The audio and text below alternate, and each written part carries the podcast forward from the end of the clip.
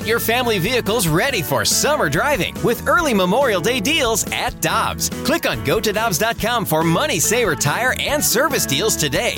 Dobbs, with 43 locations, real deals are always close by. This is the Opening Drive Podcast on 101 ESPN. Presented by Dobbs Tire and Auto Centers.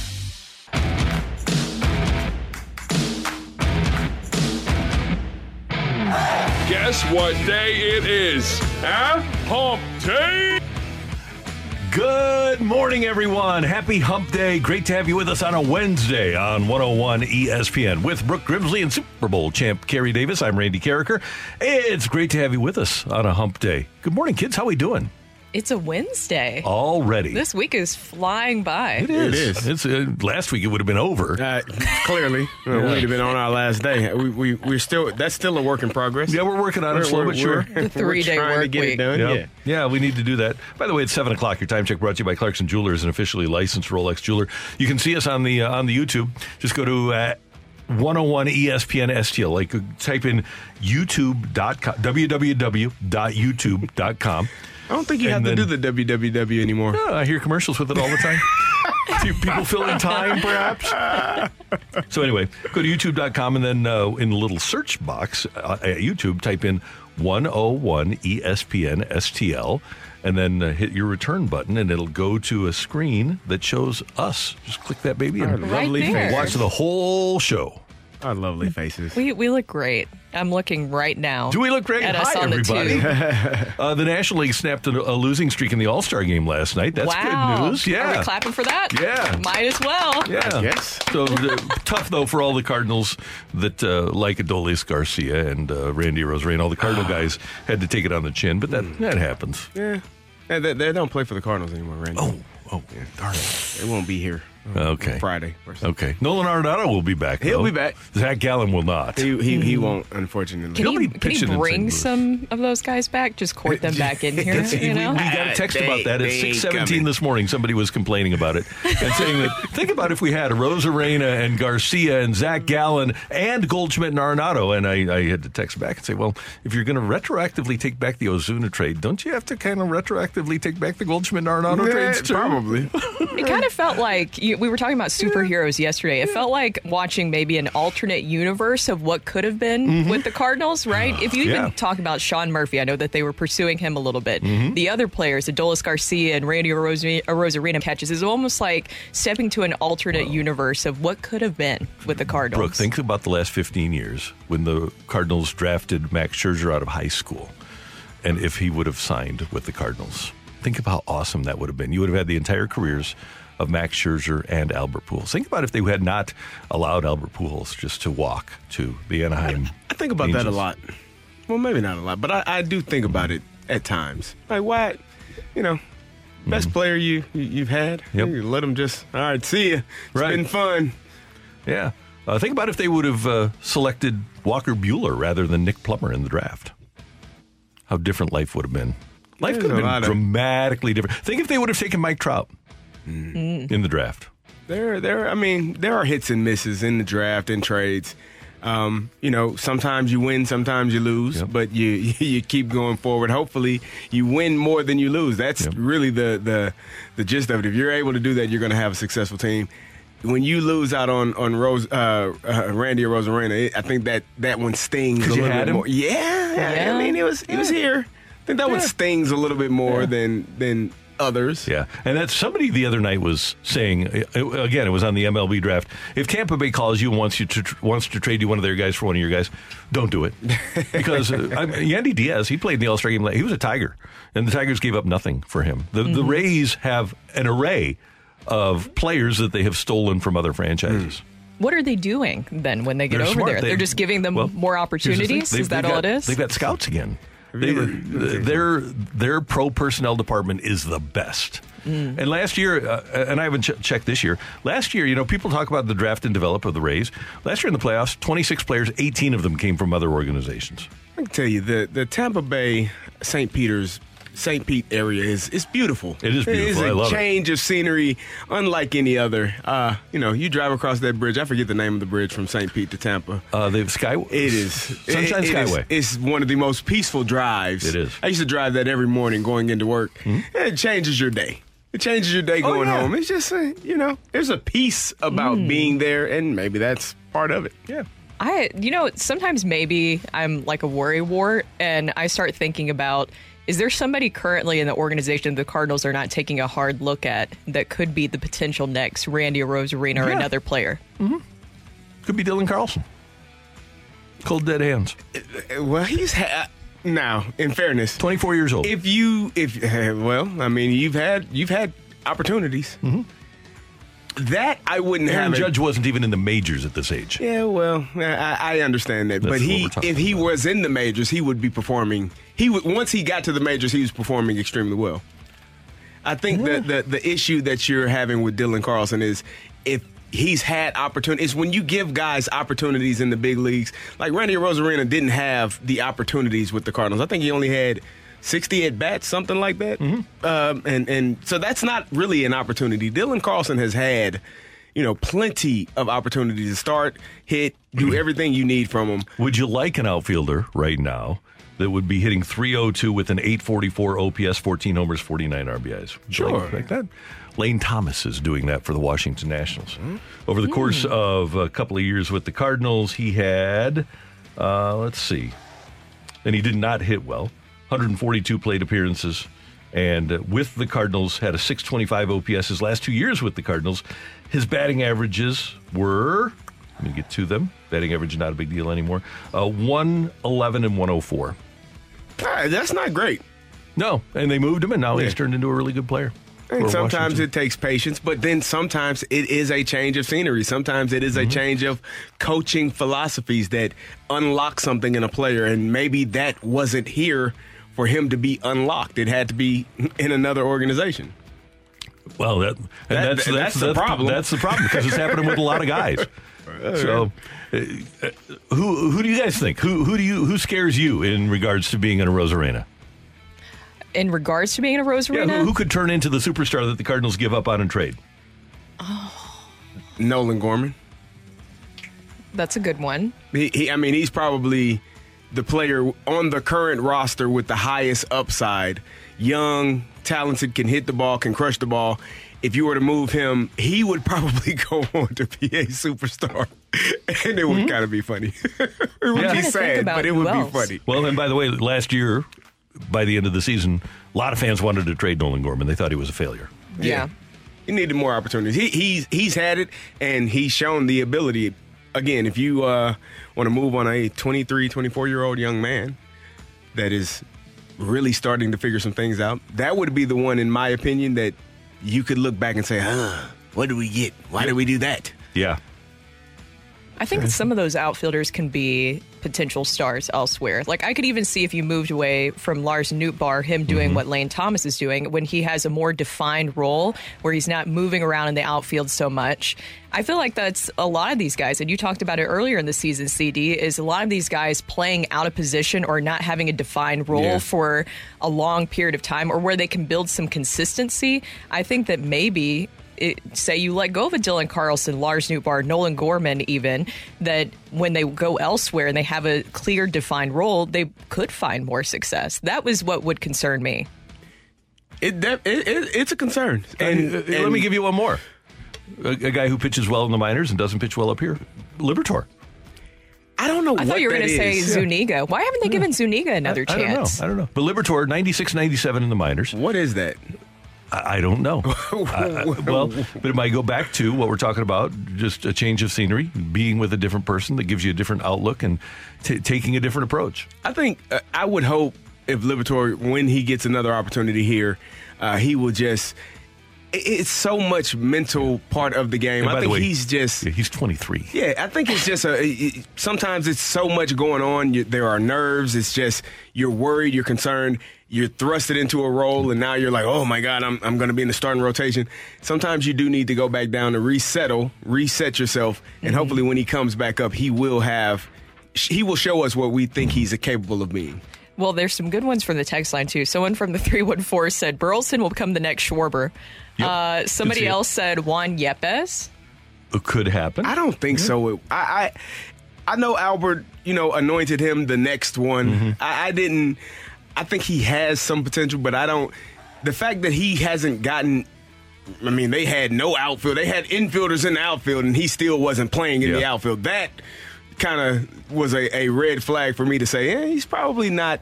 He probably needs another position, maybe first base. Maybe he's not an an, an everyday outfielder, and at Yeah. the plate, not doing what they needed him to do to get those opportunities to play every day. I would rather not see him in the outfield based off of some of the things we saw, but he could he could be a fine DH possibly. Tyler O'Neill's another one that people keep bringing up. If he ever gets If healthy. he stays, if he that's He's- what- that's the what's wrong caveat. with If he stays Yeah. healthy, I heard heard he had a bad back. How long he had that? About a week back. ah, it's too early for that. It's too early. Uh, so last night, No. nine straight losses by the National League in the All Star game, but the catcher from the Rockies, Elias Diaz, changed that. Swing and a high fly ball, left field. That one back. That one way back there. Gone! Elias Diaz, a home run. And the National League has taken a 3 2 lead as he blasts that one out to left. Boog Sciambi the call last night here on 101 ESPN and ESPN Radio. And Diaz wins the All Star Game Ted Williams MVP award. So, congratulations to him and congratulations to the National League. Finally. Now, I wonder if uh, when you win the Ted Williams MVP award, if you Uh, just cool off a little bit. Don't do it. I, I, I knew something was coming. I thought Diaz, maybe. Diaz going to get back to uh, get back to Colorado, and he's going to have a head cold. Knew something was coming. No, Oh, you guys, We're no fun, Randy. no, you are. I cannot. come on, the splendid winter. Oh man. He- He'll be okay. He'll, he'll be good to go. Uh, he Diaz will start hitting frozen ropes. I I am flabbergasted right now, stunned, You- uh, frozen. Frozen. Clearly. oh man.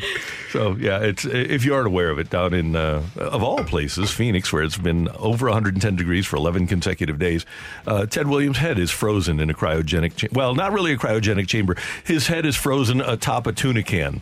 Uh, well, Isn't that what they always say? That's, but what, that's, That's- what they did. Somebody actually had to uh, use No. a hammer. No, yeah. they did not. No. Yes, they did. It's What are on you the Google talking machine. about? So he had his, his I always family. thought that was like a joke or like a rumor This or is true something stuff. with the tuna can. Uh, no, so uh, his head was frozen because his family thought, well, at some point they're going to be able to make a new Ted Williams out of what DNA we have from the current Ted Williams.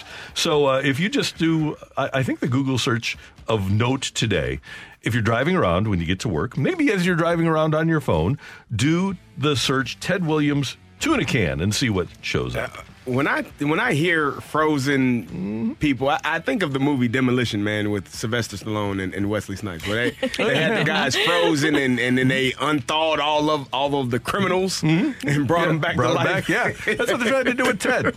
But I have a question. Why? Okay. That's that's my question. Is why would you want to do that? Because they want to get the DNA when the technology is available to develop a new Ted Williams so that you have a hitter that's as good as Juan Soto.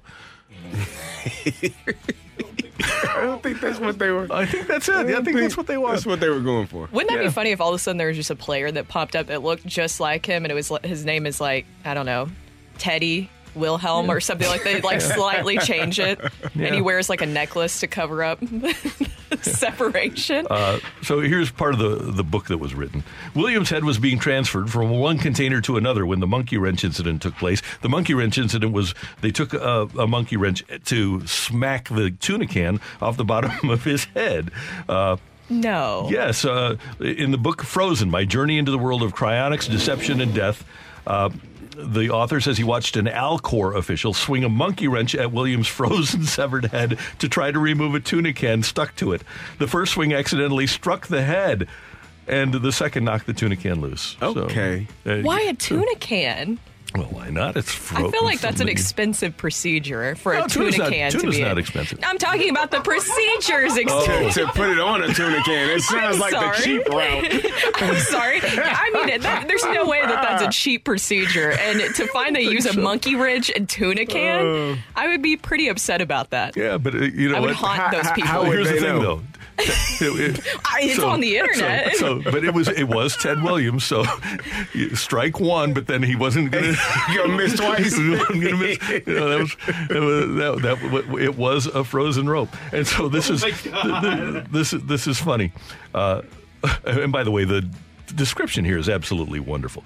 Johnson said that the Alcor employee tried in vain to remove the tuna can. Quote, he tried to grab a monkey, monkey wrench, heaved a mighty swing, missing the tuna can completely, but hitting the head dead center. Oh my God. Oh, uh. where was the NDAs for this? Like, I don't know. None. and then and then the guy says uh,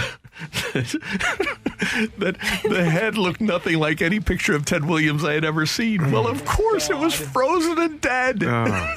Was there any damages done to the head when you hit it with a monkey Uh, wrench? yes, and and it's described, Is it but a- I'm not going to read about it. Okay. Very- I Is it that bad? that's Okay, uh, here you go. it's 7.15 in the morning. Johnson, it's Johnson, 7.15. John, Johnson wrote tiny pieces of frozen head sprayed around the room. Ooh. Guys, guys, it's 7.15 in It's the a morning. book. I'm reading Wait, it from a book. There aren't any kids in the It's car. They are in summer. Summer, yeah. This is summer. Yeah. Look, we got to be a little more level-headed about this.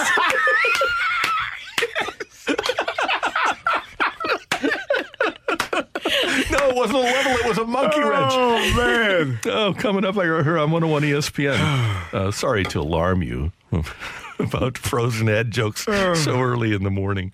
our Google search histories on our work computers Yeah, are it going to be so I'm weird. just Ted Williams tuna can. I mean, what could go wrong? Uh, coming up next, it's Ask Uncle Randy. Get your text into the Air Comfort Service text line 314 399 9646 314 399 Yo ho! If you have Ask Uncle Randy questions, if you have frozen head questions, uh, maybe you just need some Sudafed or something. You got a head cold? That's what they should have used, not a monkey wrench. Sudafed. Look got a head cold. That's next on 101 ESPN. You're back to the opening drive podcast on 101 ESPN. Presented by Dobbs Tire and Auto Centers. On ESPN.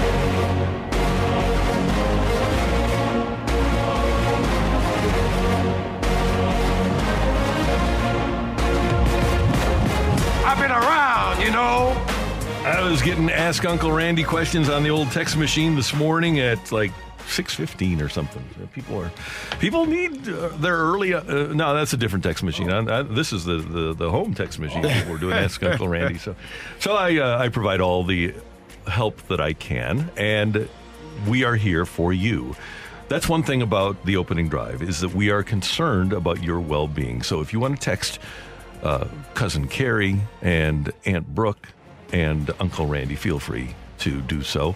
Uh, the text line is open 314 399 9646. 314 399 Yo! Matthew, what do you got for us, brother? He's got it. You know what he's got? He's got to be more enthused about yes, this he yo. does. Yeah. Yeah. I'm sorry, the Yo is like the power play dance in my mind. Yeah. I love the music, but I just I, I love the audio. I just can't do the I can't do the tactile Come on. celebration. It's not it's not it's not It, for it gets Carrie. some I'm like sorry. extra work in in the morning, you Uh-huh. know? Okay, fair enough. Uh, dear Uncle Randy, I'm actually going to split this one up into two parts. Dear Uncle Randy, can STL experience an Austin or Nashville like economic growth and recovery? Yes, but it will not happen without a merger between the city and the county. It won't happen without having uh, safety of the police force. And by the way, this isn't just the city and the county, it's the 53 municipalities that would have to buy in. Uh, but yes, it, it is possible. Uh, we would need to have our airport improved dramatically. Uh, we would obviously need to have a better scenario for bringing corporations in. That includes, Brooke, they still do the 1% tax in the city, right? If you work in the city, you, gotta, you pay a 1% tax? I believe so. And they just Yeah. added and added an entertainment tax too, Yeah. which has been So interesting. Spread But- that out. Yeah. Uh, I I was uh, talking to somebody in county government, and by the way, it's really interesting because everybody in corporate St. Louis wants a merger. If St. Louis City and St. Louis County would merge, and St. Louis City has experienced progressive, the city of St. Louis, progressive population decline every single year since 1969. If the county and the city would merge, St. Louis would be the 11th biggest city with the 54th highest crime rate. I say it all the time because people ask me whenever I tell them I'm from Nashville, people are like, oh my God, I love it. I love it there. And the first thing I say to them is, well, St. Louis could do exactly what Nashville did. And they're like, no, I mean, Nashville's the music city. If you guys have ever been to Nashville prior and you saw Broadway, Broadway, what it used to be, is not what it is now. And it was in direct cor- in correlation with merging Davidson County and city. And once that started happening, and there was a belief in local politicians and bringing in tour- tourism resu- uh, what is it revenue actually would help the city and then the county. That's when things really started exploded. And then you also had more businesses come in because guess what? A healthy downtown leads to younger professionals wanting to come in. More younger professionals come in. Where do those big businesses want to go? Amazon, Nissan, all, all those giant companies, which also means more corporate sponsorships for things like your sports teams. I'm glad that you have that perspective for us growing up there and understanding it. And Kansas City has done the same thing. It was Austin. What was the other city? Nashville. Nashville. Nashville. Uh, So you've got Austin, you've got Nashville, you've got KC, Omaha, Louisville. Indianapolis. It's worked out. The And- reason that yeah. Indianapolis is the amateur sports capital of America is because of what we're talking about. They merged the city and the county. And they've, And- they've at least kind of started on the airport side. They got that Yeah. whole plan that's going to go over the next like two decades to, to kind of redo the, the terminals and Yeah. everything. Nashville did the same thing with their, their There it is. airport. They Yep. improved that for a really long time. And also, an advantage that St. Louis has over Nashville, because Nashville's experienced too much growth to the point where there's a lot of traffic and it takes a long time to get places. St. Louis already has public transit in place, ready to go. Nashville doesn't have that. Good point. With their downtown, Which also needs to be safer. But yes, the the bones are there for this region to be a really great region. Part two was if they if we experience that kind of growth, could we get an NBA team? Yes, if you get corporate support and you turn around the the the and Carrie, I, I want you to weigh in here. But if you turn around the population decrease, yes, absolutely, we're we're the biggest TV market without Yeah. an NBA team. I I would. It it would be fantastic for all of St. Louis. Obviously, there are a lot of St. Louis.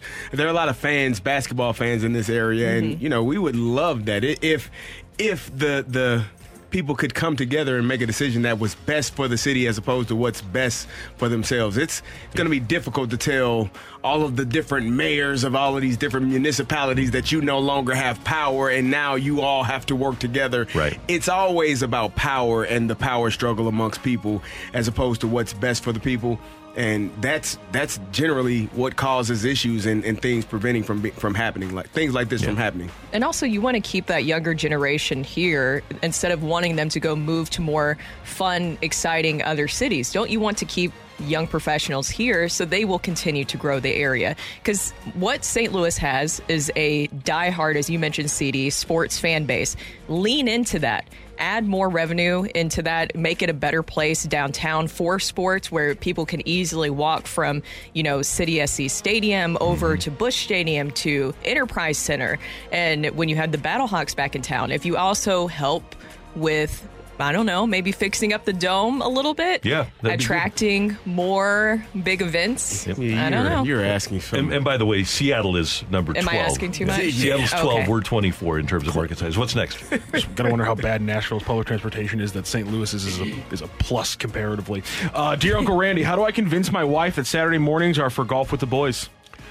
Well, you have two days off. Now, I, I wish I knew your family situation and whether or not you had like 12 year old kids that needed to be taken to games and things like that. But if you and your wife are uh, with without kids at the moment, and it is a tradition, an understood tradition that you get together with the boys on Saturday morning to play golf, uh, I think that you need to say, okay, I love you and I love spending time with you, but I also like to spend time with my friends. And I would like to go out and play golf with them. And the one opportunity that we all have to be together is on Saturday mornings. Is this something that we can work with? I would, I, I would try to couch it that way. And hopefully she'll be amenable to that because uh, happy husband equals happy life. what if she's not? Uh, If then- she's not happy, is yeah, that what you're saying? Then saying? you just get up early and go. just dip out. I don't know if that would go over any better. Well, Randy. I- it, a relationship has two people in it, and both parties are supposed to be looked after. yeah. At some point, Right. It can't always be one party looking after the other, because then Speak that truth, party Gary. feels a little neglected, Exactly. and then you have things start to arise. Issues arise. Yep. Yes. It, So it, it has. be kind. happened. Treat your partner the way you would mm-hmm. want to be treated. Uh, dear Uncle Randy, I recently discovered that a family member buys Domino's pizza every Sunday, freezes it, and eats it for dinner every night of the week. Is that healthy? And what food would you eat every night if you could? Probably not particularly healthy. Intriguing. Yeah, it's kind That's of the most bachelor thing I've ever heard in my entire life. That well, is. and Oh my freezing it. I mean, just God. put it in the fridge and you know, go from Well, there. Sunday.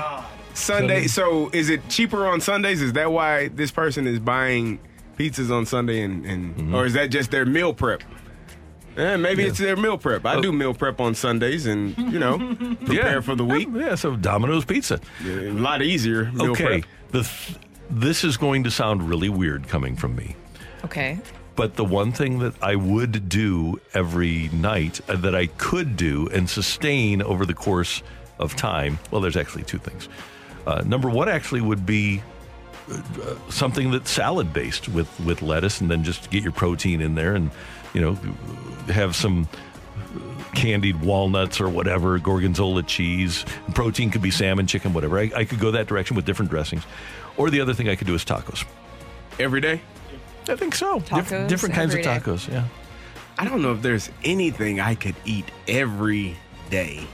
Mine is easy. Rice. I love rice. That's a I could have yeah. rice with every meal and be a happy little camper. I get tired of stuff after two, three days. Yeah, that's why I, I, I like if you do you, you can't do ribeye every day. It'll kill No, you, it- It- it'd and be it's too great heavy once a on you. week. Yeah, Yeah. but uh, so uh, there's a lot of days where I do chicken and broccoli, like grilled know chicken what? and broccoli. I just lied. You can just could put that eat on sea taco. bass every day. Okay, see that. It's uh, yeah. yeah. Ooh, You could I'm eat with you on what? that Sea one. bass. But tacos, Oh, see, that's, like, tacos, very specific. Tacos Yeah. is the smart play. Pork, chicken, beef, shrimp, cod. You can even get sea bass and make some tacos. Like tacos, is the, tacos is the answer. I do like You can do tacos, though, 'cause crunchy. you- You, you're can do right. soft. Right. You you have multiple Options. you have a multitude of options. No, you picked sea bass, Well, Edie. he- yeah, I did. Well, All right, yeah. and is there anybody so out it's sea there? bass now. for life for you. Forever. I get stuck on a, an island. Hopefully, there I can go get my yeah. Yeah. And I Tom just wonder Hanks if there's anybody else that would do tacos every day. You know, that would like. That's a be- very that's a good choice though. thank you. You can have Because breakfast tacos, You dinner you have a lot of tacos. options, different types of meats, different types of, you know, like you said, hard or, or soft shell. yeah. Uh, Randy, this last one comes from uh, texter Ted. He says, Uncle Hi, Ted. Randy, what's the best cure for brain freeze? The monkey wrench didn't work. Oh my god. Oh, just By give the it, way- give it some time to thaw. I was gonna say, legitimately though, tongue on the top of your roof because as we as we learn, and I, I discovered now, I've always wondered why does that work. Miki Sudo told us it works because that's the part that if it, if the top of your mouth gets cold, that's why you get brain freeze. That's why the tongue on top of the roof of the mouth works. So the key is to eat your ice cream so fast it never touches the roof of your mouth. That's what we learned. Miki Sudo, the uh, preeminent female eater in the world, she won the the Slurpee competition, right? Uh, Oh. M- MLE. I, th- I think that's. We asked her about brain freeze. Yeah. Or was it ice cream? It was, It was ice, ice cream. cream. It was like nine cartons in like a minute and a half, and it's like, how did you not get How brain freeze? And How she do you she eat broke that down. How do you survive that? I have Like how no do you idea. how do you You're a well conditioned athlete. you are? It's a different type of Uh, conditioning. so Miki is a record. Ice cream short form, 16 and a half pints of vanilla ice cream at the Indiana State Fair in six minutes. 16 and a Oh half pints God. in six minutes. She pulled that off.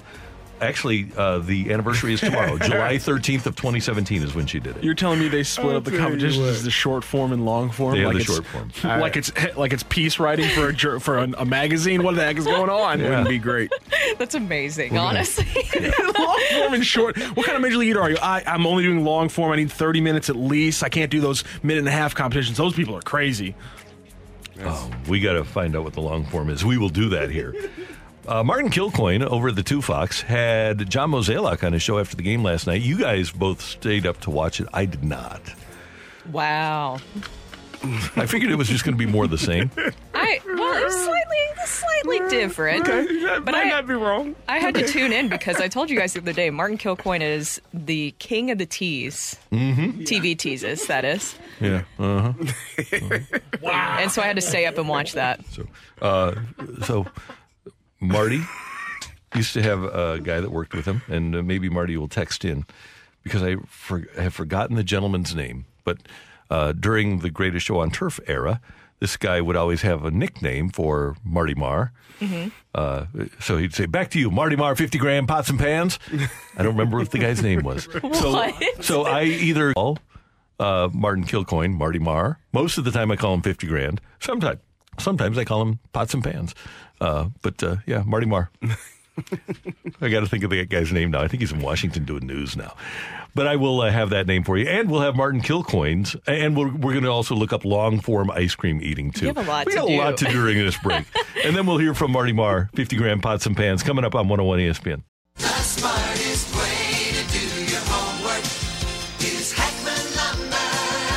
Warm weather means homework for homeowners. If your homework means a new deck, turn to the deck experts at Hackman Lumber. Browse the largest inventory of decking materials and deck accessories in Missouri at Hackman Lumber Company. Talk with their experts about treated lumber, cedar, TimberTech, Trex, Evergreen, and Azek to find the best deck for you. Check out endless choices of railings, balusters, and LED deck lighting options. Hackman Lumber Company will not be undersold on in stock decking materials guaranteed. You can choose to do it yourself with Hackman's expert advice, or they can recommend reputable contractors to do the work for you. Hackman Lumber St. Peter's is your go to place for a huge selection of quality bedding plants, perennials, and hanging baskets. They also carry topsoil and potting mix for your gardening needs. Come visit all Hackman Lumber showrooms in St. Charles Pacific and Troy, Missouri, or online at hackmanstl.com. You're back to the opening drive podcast on 101 ESPN. Presented by Dobbs Tire and Auto Centers. Why weren't you guys more aggressive in terms of adding pitching? Well, a couple of reasons. Um, some of the pitchers that we did chase, we just weren't able to to get done, and then the other was we really wanted to give some of these guys an opportunity. And you know, when you when you're trying to give your internal guys, um, I think the hindsight is is probably should have had some depth though to cover for it. Yeah, I think that's reasonable hindsight. That's John Mozeliak last night on Fox 2 with Martin Kilcoyne after the All Star game, talking about how the the Cardinals a and by the way, this is something that John Mozeliak denied during the winter warm up that the Cardinals were pursuing pitching. Now he says that they do pursue did pursue pitching. So uh, maybe he just misremembered. I'm not sure. Um, I, w- you can find that cut, right, Matthew? You From, from winter warm up? Yeah.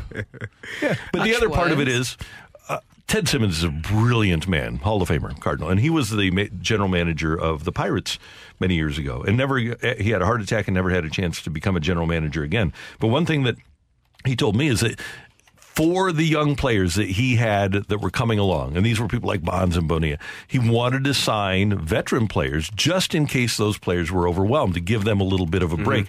And I do think that it's important rather than putting a young pitcher on the spot when one of your top five goes down to have a veteran, a, a a depth pitcher to help those guys out. Now, wouldn't have worked for me because I would have signed Jose Quintana, right? Right, It- but I, get in 2020 hindsight where he's coming from and where people are coming from to have that level of depth behind the young pitchers just in case they don't work out. I, I would say to your first point about him saying they didn't try to get starting pitchers. That may not. That may may, have been him not wanting to tip his cap and, and tip his hand and show what he was doing, and also not be a uh, you know not let his starting pitchers that were already on the roster know, hey, we're trying to replace you. Even though as players we know you're always trying to replace us, and unfortunately, unfortunately they didn't get it done. To your other point, when you have young players and they're thrusted into a position where they have to start or they have to be extremely successful right away. Some people can. When you're a superstar, you know, it doesn't matter when you begin, you're going to be a superstar. But sometimes it takes those younger players a year or two, some some seasoning, some games under their the, under their belt, some at bats, some starts to understand how to be a professional, how to do all of the things that come with being a professional athlete, not just on the field but off the field as well. And hindsight's always 2020. And he's also mentioned that in recent interviews. My one issue with the kind of putting all your eggs in the basket of these other players and saying that that was the plan all along is that you were completely fine with competition in other areas. They embraced the competition when it came to the outfield, all these other positions. They were fine coming into the season with a logjam in all these other areas except for pitchers. Right. And that's And- where and that's where I kind of get yeah, and that's where I kind of am lost on that part. And you're putting your eggs in the basket of guys who haven't been fully healthy. Mm-hmm. Yeah. Some of them, you know, Steven Matz, you even look at Jack Flaherty.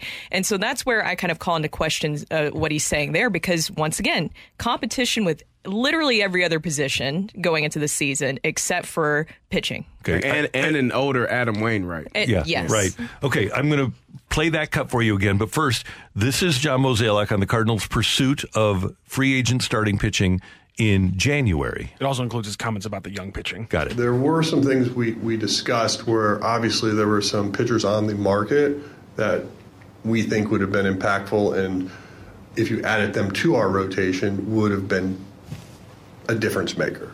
Um, you know, unfortunately, we were not able to sign one of them. But overall, when you look at our, our rotation right now, we're pretty excited about it. And and I also, as I as I said earlier, there are some young guys in that bullpen that also started last year. I mean, if you think about a guy like a Pallante, Liberatore, and others that are hoping Woodford or hoping, you know, maybe to get that opportunity. But right now, we're six deep with probably four or five other pitchers trying to compete for innings. And, you know, a name we, we obviously didn't speak a whole lot about last year and, and for, for reasons of injuries and, and so forth was, you know, VerHagen. And obviously, Drew VerHagen has not found himself into the starting rotation either. So the, the Cardinals obviously weren't able to find their guys. So you've got the problem with the starting rotation. You've got the problem that you weren't able to get the depth of starting pitching. And then you have the issue of last night, where you have Adolis Garcia and Randy Arozarena both starting for the American League in the All Star game, both coming to the Cardinals and both giving the Cardinals little, or in the case of Garcia, no return on investment. So Mo was asked by Martin Kilcoyne about those stars who have left the organization. Well, I think, you know, at the time, the, the, the- where we thought our, our outfield was going to look like has not achieved Garcia has or, or even uh, um, a Arozarena. And, you know, you, you try to pick the right players. Um, you know, at the time, I, I think O'Neill and Bader were both more valued than them at the time of those deals. And, you know, now things have changed. And, you know, you're trying to get it right. You really are. Um, but, you know, clearly those look like mistakes. I would say that they do. yeah, especially since one is not here in Bader and the other one is often injured. Um, yeah, it, it does seem like a mistake. And again, I, I I don't know that I can fault him in, in the time. You know, Tyler O'Neill was a top ten MVP candidate when he's healthy and playing. That's what you can get from him now. Randy Arozarena is a two-time All-Star at this point, mm-hmm. or one-time, two-time All-Star, ALCS MVP, Rookie of the Year. He has a lot more things under his belt than what Tyler O'Neill has, but I can see the the the comparison of the two and why you would think Tyler O'Neill could be the better one. Harrison Bader was a, a star in the center field. You you felt like he would be here for many years and then but now he's not. And so it, it is an evaluation and it's also guys just performing to their capability. I think if both of those guys perform, talking about Bader and, and O'Neill to the levels at which they could, they could possibly both be in the same category as what you have from Garcia and Arozarena. I find it troubling, though, that the two players were given a lot of money to come out of Cuba, and the Cardinals have gotten no return virtually on Latin players that they have signed, whether it's Cuban guys. Oviedo was here for a little while. Yeah. Obviously, Garcia and Arozarena go. Uh, uh, Jonathan Machado was a, a washout in the Cardinal organization. I wonder if at some point they say, you know what, this isn't working for us. The, the Latin international market isn't working for us. We should concentrate on something else because they clearly didn't want those particular players in their organization because they got rid of them. If, if you wanted them, you wouldn't have gotten rid of them. So you, you have to wonder if what their end game is when they spend a bunch of money in the international market because they to- do they are going with a budget. They, Yeah. they they live with that. I'm trying to think about who currently Latin player wise that you could say that they went out and pursued in the same way they did as Randy Arozarena and Johan Oviedo and Ivan Herrera. I guess you have Ivan Herrera still here within the organization. Mm-hmm. Yeah, they, they, they haven't had success. They've never had a guy that the, the closest they've had to have of getting a full year out of a player in terms of playing Yeah. was Aledmys Diaz. Uh, but they really have not succeeded, and that's I think an issue when you look at the the Latin players that, for example, the Nationals they have Robles and Soto when they win the World Championship. You look at uh, Albi, uh, wi- wi- Ronald Acuna with uh, A- Atlanta and the success that they're having. You know, just get one guy, have, have it work, but it hasn't. We're going to talk more about this coming up at 8 o'clock, but next up, get your text into the Air Comfort Service text line, 314-399-9646, 314-399, yo-ho! Take it or leave it next on 101 ESPN. You're back to the opening drive podcast on 101 ESPN. Presented by Dobbs Tire and Auto Centers. It's time for Take It or Leave It. Want to say something? Want to put it out there?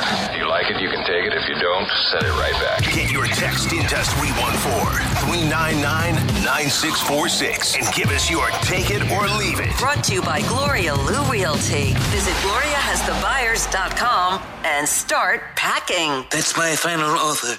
Take it or leave it.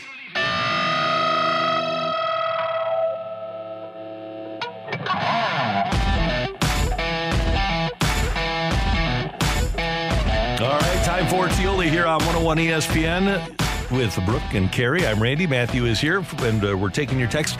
Take it or leave it. Next year, 2024 opening day, the Cardinals have the same manager and coaching staff. Opening day 2024. Mm-hmm. Manager and coaching staff. Yes. I'm going to leave it because I think that Yeah, there's there's there's going to be gonna be- changes made. Okay. Uh, well, I mean, I was reading these cuts from from Mo. I mean, talking about Marmol and the staff, and he said he doesn't blame the coaching staff. It's not their fault. So I'm going to leave it. Do we need to? Do we also need to bring up that he also said something different in winter warm up? that he also. oh, I don't know. Well, there's been. You have been the you have the right to change your mind. The more see that's that you get more information, you have the right to change your mind when you get more information. The No? information was there, whether or not they pursued starting pitchers during free agency. Well, that he was a part of that information. oh, Can I give you another interesting note here? Yes. And, and we'll hear. We'll talk about this at eight o'clock. This is a quote. We went into the season thinking O'Neill, Carlson, and Nootbaar would be our starting outfield, our everyday outfield. Again, What? we went into the season thinking O'Neill, Carlson, and Nootbaar would be our everyday outfield. Jordan Walker started on opening day. That's what I thought. What the hell is he? I'm, yeah, do you all see? What, do you see what I'm saying now? Or, or do you see Yeah, what I'm okay. saying? I get it. Okay, yeah, I get it. Here, here, here. Huh? I'm, that's confusing. She said it. There was other players around, so, that that's was so. weird. So then there, there, therein lies the the answer that we've been wondering. It was it was all for show. Mm-hmm. The the opening day, starting and and getting Jordan Walker here. He was never meant to be the everyday starter to start He the said, season. I'm not even sure how many games they played together, O- O'Neill, Carlson, and Nootbaar. But I think in aggregate, they've missed over 125 games. How do you plan for that? A young Jordan Walker steps up. Certainly a young, exciting player, but he's still learning the game. So there's going to be some patience there. Well, uh, Nootbaar, O'Neill, and Carlson were all healthy on opening day, were they not? And Jordan Walker started? He did. Okay. Sorry. Intriguing. That's just me. Yeah. What the hell do we know? We just learned the art of pitching a couple weeks ago. Mm, good point. All right. Uh, so we were. Rock showed me this this uh, message, this tweet about Victor Wembanyama saying the NBA isn't as physical as it is over in Europe. Ooh, Take it or leave it. Just wait till the regular season starts, Yeah, buddy. I'll, uh, I'll take I'm that. gonna yeah. take that one. Did he really Yeah. say that? He said that, yeah. And the funny thing is, is like his, he's going to end up playing like the, the Trailblazers, and a European by the name of Jusuf Nurkic, who's like two, six, seven feet, three hundred pounds, is just- going to knock him on his ass repeatedly throughout the game. He's going to be like, okay, well, then How uh, many? How many summer league games has he played? two. And it's Okay. in summer league. Okay, and in the ve- and summer also league. and in the very first summer league game, there was a really bad clip where he literally tried to pivot, and a guy bumped into him as he was trying to pivot, and he falls down. Big Yeah. man Look- fall I down? mean, and he falls down. He, look, he looked like a praying mantis. Big had, had a leg cut out from under him. How just like Shaquille down. O'Neal, like uncoordinated the fall was. Just not smart, my friend. Not smart. Take it or leave it. Uh, a lot of people talking about on social media the uniforms, right? and look, that's always a big discussion. I think we all can be in agreement that we would just rather the players, you know, just play in their uniform so it kind of is easier to identify instead of whatever that monstrosity was. Because the National uniform, was it designed by the same people who designed the Great Britain uniform? Because it Might was. have been. Well, the letters the letters weren't falling Yeah, off. it These was are pretty worse. bad. These are worse than the Great Britain uniform. So I have an idea. Take it or leave it. Players go back to wearing their team's uniforms, but to add a little bit of a flair, they get to pick their favorite uniform that the teams wear. Hmm. yeah, I'll take that. So if So you're that the you can- Cardinals and you're on the road, you get to wear. You might want to wear the baby blues. And, Yeah. and so then people can be like, "Oh, this is Nolan Arenado's favorite. He Yeah. likes the I blues." like that and now idea. I, I feel like it would help with sales even more. Well, not that people aren't buying a bunch of Arenado jerseys, but it adds that little bit when you're like, "Oh, this is the one that Nolan likes." the How about this, Brooke? How about if you get to wear the jersey of the team you really want to play for? Uh, you get to wear somebody else's jersey. Oh man. Alrighty, you know, you're That would- onto something That would uh, start some controversy, huh? I, I like your idea, though. I, I, I think that's a, a smart idea. Were those last night the worst jerseys? I didn't- First of all, fashion faux pas, navy over black, total fashion faux pas. I, I didn't think it was Hated terrible. it too. I hated yeah, it. worst jerseys in the history of sport. I didn't think it was terrible. I just, you know, it is what it is. I hated it. What I is hate- I that sound too. outside? What is, they're what doing is that? A some crane construction work. or cows? So, uh, what do we got on the? What do I hope there's not just cows roaming around in Creve. No. yeah, that'd be kind of Crab corn. entertaining. Ready to say I like it when you call it sport Yeah, with just with no S yeah. in sport. the worst, the worst. It's very British of you. And this is this is coming from a guy who. It is an interesting sound. It's like somebody's pulling a table. It's coming from a guy who, uh, uh, as an as an avowed Red Wings hater, and I think that the, the, they're the stupidest. Like what? Why do you have a wing and a wheel? It makes no sense. But the Red Wings thing is red on red is just horrible, horrible. But this was even worse. Take it or leave And it. by the way, colorblind too. colorblind too. Well, black goes with everything, Randy. That's what they told That's me. what they told up. us. Yeah. It doesn't go with dark navy blue. Sure it It's does. the one thing it doesn't go with. Even I caught that. Come on Okay. now. What, do you, Carrie, how are you, what are you dressing? Stop it, man. Come on. Save yourself. What'd you just say? Did you, don't- say what? What are, you, what are you dressing like? Save yourself. Take it or leave it. Roman Bürki wins the MVP if City wins the Western Conference. Take it. Take it. Should Take it. Yeah. yes. Sorry, I was still trying to figure out what if he was just mocking your sense of style. No, he I was, be. yeah. It's okay. Not a If problem. Carrie walks in here and he and he wears dark navy blue with black, I'll make fun of him the whole show for it. I'll do it. I, Do it maybe tomorrow. not tomorrow. I got to see if I got any navy blue. I could do it. There you go. Take it or leave it. Take it or leave it. DeJong has a Matt Carpenter like resurgent wearing a Doyers uniform next Leave it. season. Leave it. Hmm, interesting. I'm going to leave it as well. But So, so this is intriguing because if DeJong does do that, right? He mm-hmm. goes out there and has an all-star season. How upset are Cole? Why did we get rid of him? Very What upset. are we doing? Yeah, very why, why? upset. You don't know anything. You have watched this man play for a number of years, and you have mm-hmm. wanted to get rid of him. Yep. And then when Yeah. he finally does leave, and if he goes somewhere, that's sports, or as Randy, mm-hmm. sport. Yeah. It's just how things go. Sport. it's not always fair. It's not always right. There is no uh, uh, uh, certain uh, math ri- arithmetic you can do to make sure everything works properly. It, it's it just happens, man. Deal Speaking- with it. Speaking of sports, someone pointed this out when we were talking about earlier about the opening day roster. I forgot about this. Burleson was elevated far beyond Carlson on opening day too. yep, good point. Yeah, Burley. Burley. He was elevated above Walker for some And yep, really weirdly. And Yepez. Uh, take it or leave it. There will be more interest locally in college football this year since the Cardinals are so bad. I'll take it. Yes, and this is a big year for ILL. well, I and I, but it's also a big year for Drink. I think uh, up This or is a- down is going to be a big year for him. So This I think there'll uh, be interest because here you're luck. looking you're looking at the you've got two schools that are accessible in the Big Two, the the, the Power Two, and uh, it'll be interesting to see how they compete. Thank you, Matthew. Oh, uh, somebody said, uh, take it or leave it. In-game interviews are the best. I personally think they're really weird. I It like it. depends. the one on the Depends field? guy. Yeah. Chief with Panger were priceless. I thought, I, I, thought, Oh my I thought he was talking about the Yeah. baseball ones where they're talking to the guy While he's playing, in the field. Oh, those were Soto was really good last night. I thought. I, I thought. Are you talking about the pitcher being mic'd Well, I mean, they had, up? I mean, they had Goldie. They had Goldie mic'd up during the London game when he was playing first base. And he You was they have good. guys out in the he, was he outfield. was actually good. that. Yeah. Let you know how much you guys can do. Yeah. I wouldn't be able to talk in between a play. Well, I got to block this defensive end. How about Hader? I got to go block him. Yeah. Hader was really impressive. Yeah. yeah. You could do it. Yeah, but I wouldn't want to. I still think the best one was Wayno. Remember? The- for the pregame. Yeah. that was Yeah. fantastic. It was great. Coming up, we've got more from uh, Martin Kilcoyne's interview with John Mozeliak and uh, a really interesting dichotomy with the Cardinals between what has been said previously and what is being said now. That's next on 101 ESPN. You're back to the opening drive podcast on 101 ESPN. Presented by Dobbs Tire and Auto Centers.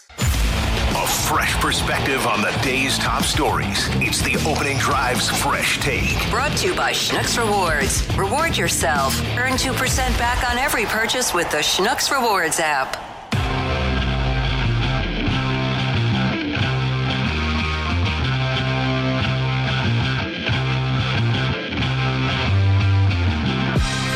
Eight oh four in St. Louis. Your time check brought to you by Clarkson Jewelers, an officially licensed Rolex jeweler. Just a, a little uh, paperwork to clean up here. Rob Desir was the guy who coined the name for Martin Kilcoyne, uh, Marty Mar 50 grand pots and pans. And uh, we had talked about the uh, ice cream eating record for the long form ice cream eating record for MLE, and it's 1.6 gallons of ice cream in 10 minutes. Oh, my- 1.6 gallons. So, yeah, pretty impressive. Uh, awful. ML eating, MLE record. Pretty good, huh? Sounds awful. oh my Who gosh. knows? And that's why we were talking about the the brain freeze. Is that why we were talking about brain freeze? I think that's Yes. so, yeah. Well, we were talking about short form Yeah. and long form and how much was too much. Clearly. Yeah. Uh, John Mozeliak joined Martin Kilcoyne after the All Star game last night on the Two Fox. And by the way, the All Star game won by the National League 3 2 over the American League, snapping a nine game losing streak. And uh, one of the things that uh, John Mozeliak was asked of by Martin Kilcoyne was the frustration that you, as fans, are experiencing with him. I still speak to groups and I'm you know still out there and, and I think when they're face to face with you they, they have empathy and, and you know feel bad for where you are. Um, I think when you go online and, and you read what people are writing about you, yeah, there's real anger and, and uh, I'm sure a lot of people are calling for my job and uh, I can understand that to some level. I mean it, it hasn't been a good year. Tell folks why you feel you can get this turned around. People that are criticizing you, if you wanted to address your critic, what would you say? Well, I think you know I have a pretty good resume. I think the the history of, of, of our decision making overall has been, been pretty good. I, and I think you know the the best way to approach this is you know recognize that you do have a problem, admit it, and then try to find a solution. And you know we we understand that, and and I'm not trying to sit here with you right now and, and try to defend what we did and and blame other people. I, I, I know that that we made mistakes, and we're going to try to get it right. I would say that the preponderance of the Cardinals' decision making over the last four or five years is definitely open to question, if not criticism. I, I don't think that they've, when you look at free agency, gra- granted, the, the Arenado and Goldschmidt trades are great, but when you look at the overall decision making process in terms of who's gone out and who's come in, I don't think it is that great. Well, we've been talking about the free agents. You're looking at what's happening with Willson Contreras. We're not even through the season, and we've seen the turmoils, uh, turmoils of bringing him in as a free agent. But we've listed some of the other players as well. Brett Cecil, Leake is another one. What, Andrew what are- Miller. Dexter Fowler, Andrew Miller, as you mentioned. That's when it starts to become a concern. When there's a trend and a pattern, that's when it's concerning, where you do start to call into question okay, maybe what are you doing when it comes to evaluating talent that you're bringing in to the organization as a free agent? And why couldn't the Cardinals make a guy like Lane Thomas work? Right? He's Lane Thomas would be one of the starting three outfielders for the Cardinals right now, and they trade him for Jon Lester. Uh, Well, I think it's two parts to it. I, I mean, I think that one part is you, you do need to develop the players, and they do need to you do need to figure out a way to make sure that you get the guys in here and they become the superstars or the stars that you evaluated them as. But I think the second part is sometimes when people leave an organization, there's a fire lit in you to be better at your next stop. We talked about it with Vrana and Kasperi Kapanen and when mm-hmm. they got here to St. Louis. You saw a little bit more energy than I think you probably expected, or maybe their former teams were like, "What the? Where the hell mm-hmm. was that at? Why didn't we get that?" Mm-hmm. It's because as a player, when you get cut or when you get traded, you're going to a new place, and your mindset is, "Oh my God, this could be over sooner rather than later." I gotta really fire it up. So now again, when you get those guys that are moving to different places, that could be a part of it. And and in return, you know, the Cardinals got some guys that had already had some success, and maybe they're not as motivated to stay as successful as they were in their fir- in their first place. Now, one of the other often criticized aspects of the Cardinals is that they don't spend enough. Although, if you look this year at how teams have spent, it's not like the Padres and the Mets are lighting things up. Mozeliak on the Cardinals' use of money. Has the bar lowered from we're going to win a title to we're going to win a division? No, I, I think like I think people equate bold with spending, and and I don't know if that's the the, the, the fairest way to look at it, but. Um, you know, there's many Or maybe teams- aggressive. Maybe is that w- w- again, it's uh, however you want to phrase it. There, there are many teams out there that outspend us or out aggressive us, and they're finding themselves in similar situations. So, is there still that urgency to win each year? I mean, I, I, I think I hear that more that, that maybe we are more complacent or, or um, maybe are arrogant in the fact that we've had the success we've had. But I assure you, like, again, like even when we look at, at, at what we put together on paper, it, it, it should have worked better, it, but it didn't. So, why didn't it work better? That'd be my question. If it should have worked better, then why didn't it work better? Well, and I agree with him to, you know, you look at the other teams in the league, you look at the Mets and the Padres and the money that they've spent, and it hasn't exactly worked out. But you look at the Rangers, and that's a story of how they spent money, but they were also very strategic in the way that they did it and seemed to put a lot of things in place, including, I mean, I will give credit to Mike Maddux because a lot of the players do bringing him over and how that's mm-hmm. helped the pitching staff. And look at how that pitching staff has succeeded. I think that you don't have to be bold all the time in the way of spending. I'll agree with him on that. But then it calls into question some of the strategic moves, putting those tools in place. We've talked about that with Willson Contreras. Who is helping the catchers right now? Mm-hmm. Yeah, who's who is making the players that you do have better? And it's not like the Cardinals aren't outspending the Tampa Bay Rays or the Baltimore Orioles or the Miami Marlins, who have the second, third, and fourth best records in Major League Baseball.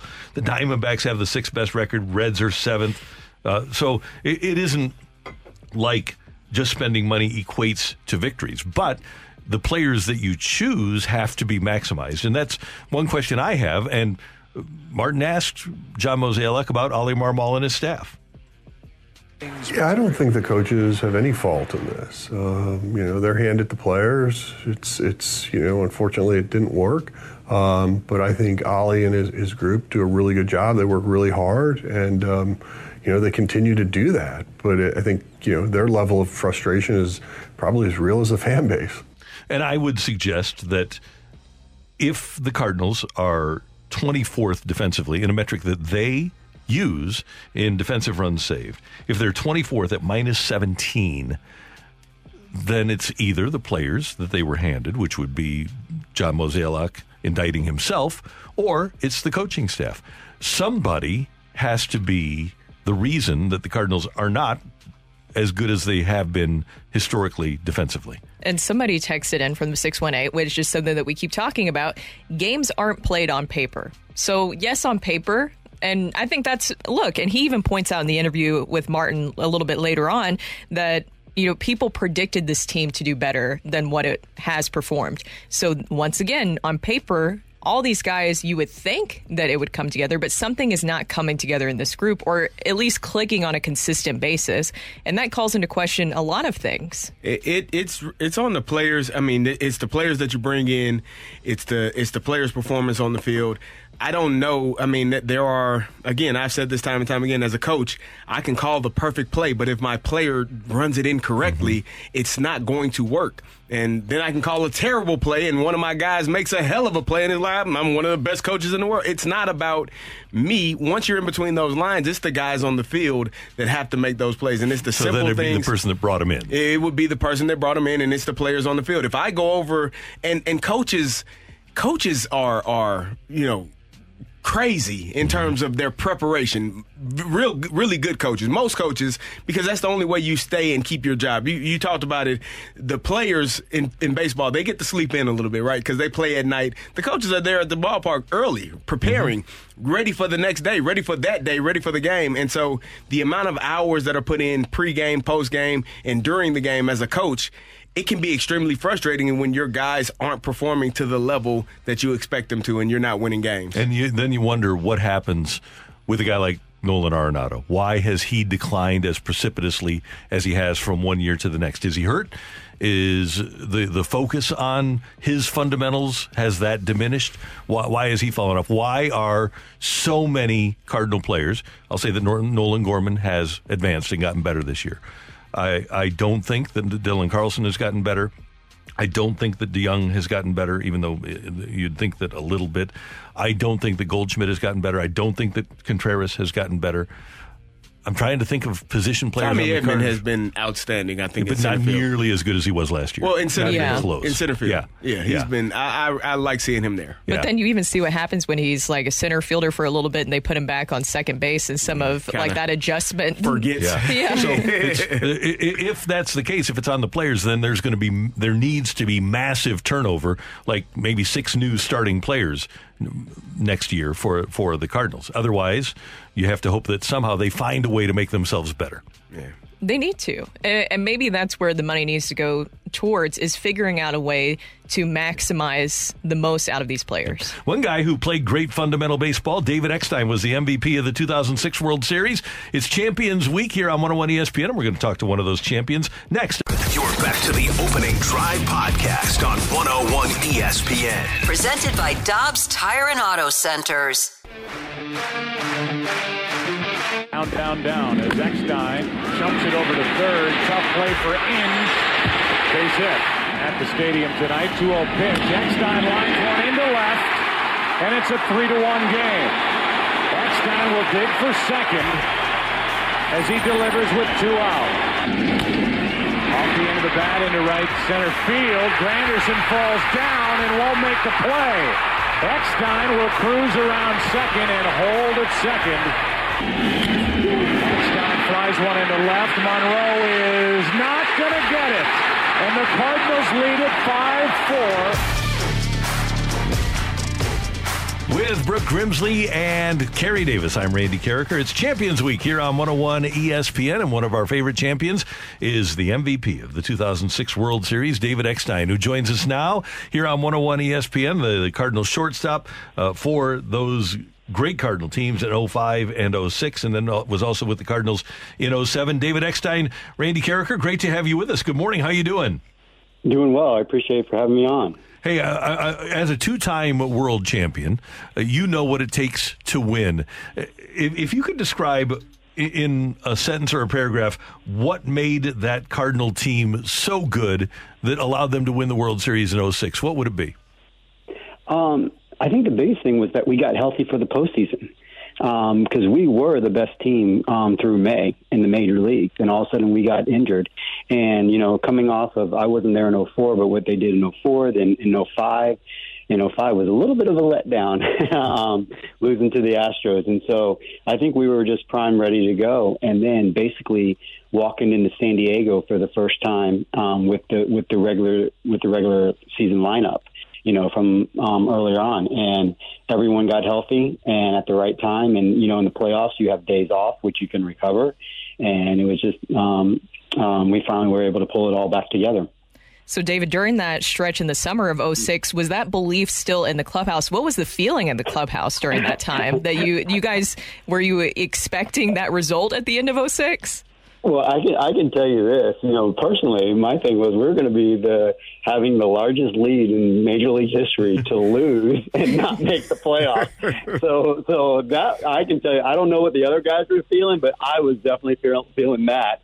And um, and it was it was such a relief, you know, when um, the Braves beat the Astros and during that final game on that Sunday that we actually got in. So I think it was more relief um, um, as opposed to belief at that point in time, because we were we were so oh we we would have gone down in history as you know the l- largest choke in baseball. So.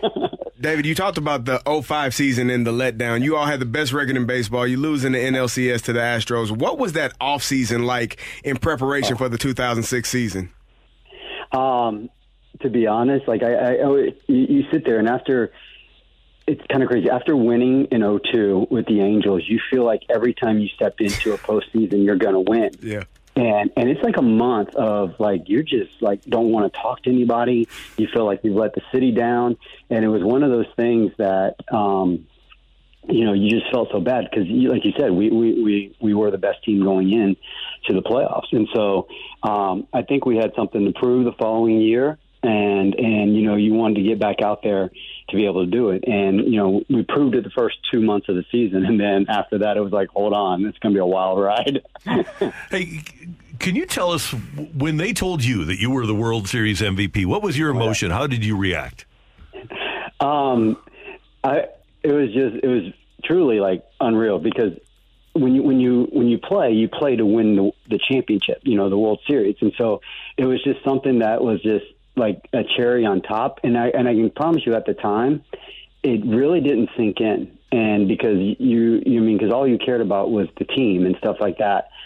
Now, since retired, you know what I mean. It means a, a whole heck of a lot more, you know, especially when you go to do stuff and be introduced. But at the moment, yes. if you look at my if you look at my face, I think you can see the exhaustion because you go from the highest of stresses, and immediately when Wainwright throws that ball to Inge, to relief, like like, uh, and, you know, and you're so like, okay, I can finally relax.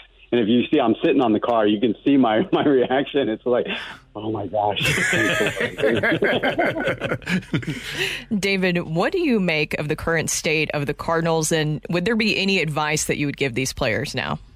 Yeah, um, I mean, I, I was very fortunate. I, I was able to go on the uh, on and be part of the London series, so I got to I got to be a part and see you know some of the players and you know the coaches and the, and the executives and stuff like that. And the thing about it is, it's a long season. They're very fortunate to be in the division that they're in, you know, and and so it's one of those things. You know, people need to stay healthy, but you never know, and then you just got to keep grinding. I, I told, mean, I was talking to Tommy Edmonds. You know, we had two eight-game losing streaks during the 06 um, series and it's like one of those things is like you can't you can't think about the past. You can't put yourself in the future.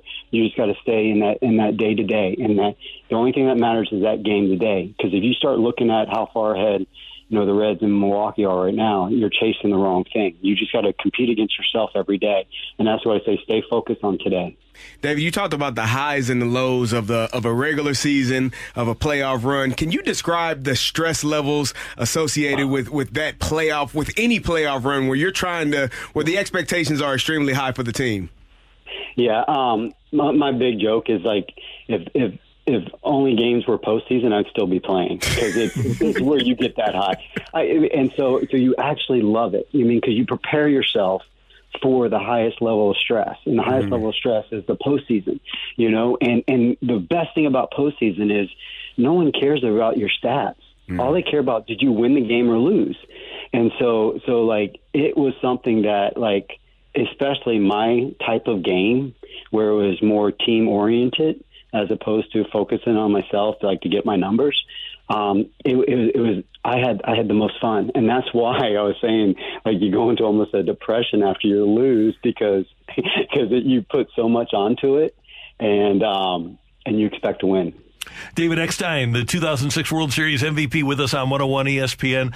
You were undrafted, and you did, as you mentioned, the little things that turn into big things. And, and, it's not only not making errors, but it's making the plays that you are expected to make. Where did that come from? Because that was really the reason you made it, right? Was because you did the little yeah. things.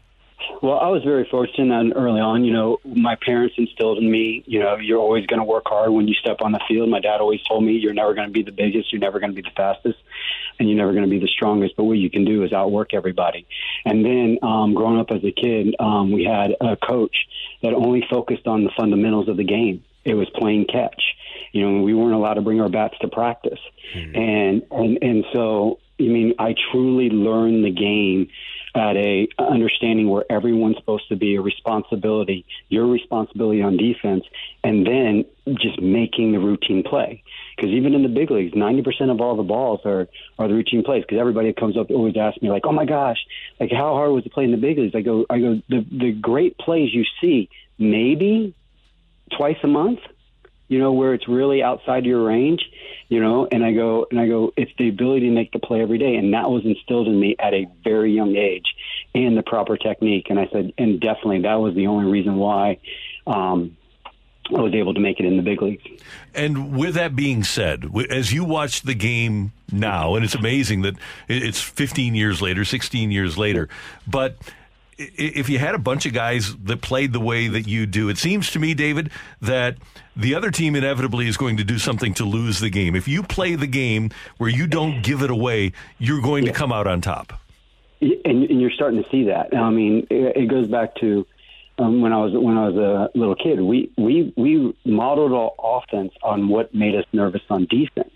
And now with all these new rules, you're starting to see you're starting to see a lot more steals, a lot more action within the game, and you're and, and it's actually exposing teams that don't know that doesn't have the fundamentals to play the game the right way. And so I think the game's kind of going back to that, and I'm hoping it is because, like you said, if you have guys that understand the game and understand where they're supposed to be with these new rule changes, um, I think I think they're at an advantage over other clubs. I was reading about life after baseball for you and how you put your wife Ashley's dreams first, where she has a women's sci-fi clothing line. How is that going?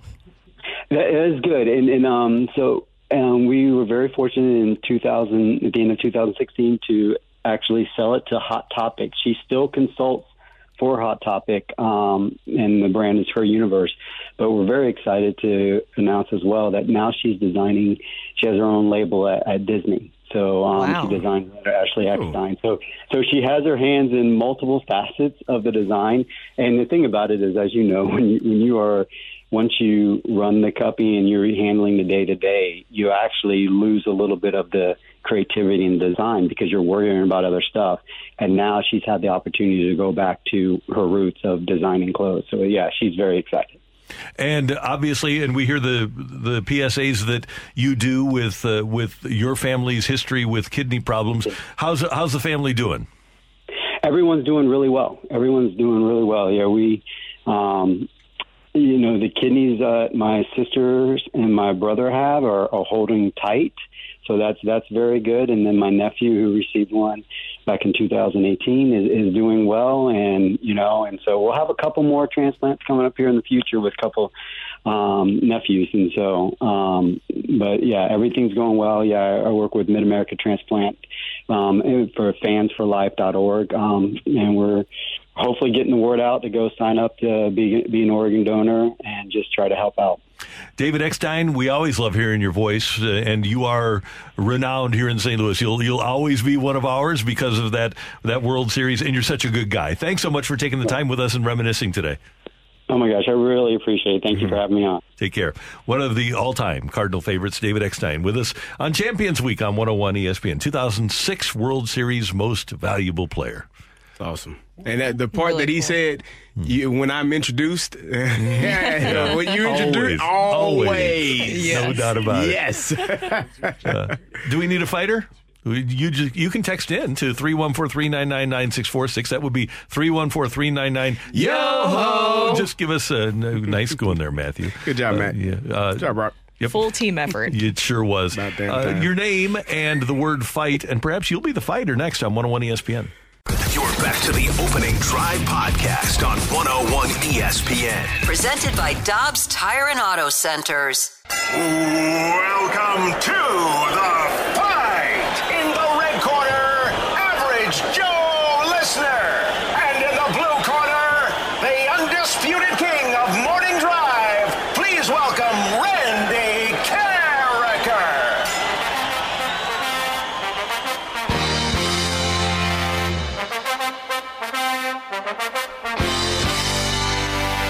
Welcome back to the opening drive. I'm Kerry Davis, joined by Brooke Grimsley, a hilarious Brooke Grimsley. And Sometimes. it is Only time sometimes. for the fight, and our fighter today is Greg. Greg, how you doing? guys. How y'all doing? Doing well. Are you ready to take on Randy Karraker? Absolutely. It's good. All right, here we go. With which NL franchise did John Mozeliak start his baseball career? Is it the Baltimore Orioles, the Colorado Rockies, or the Cincinnati Reds? Ah, man. I'm going to go with the Baltimore Orioles. Which of the four major sports players union a players union was founded first? The NHL, Major League Baseball, or NBA?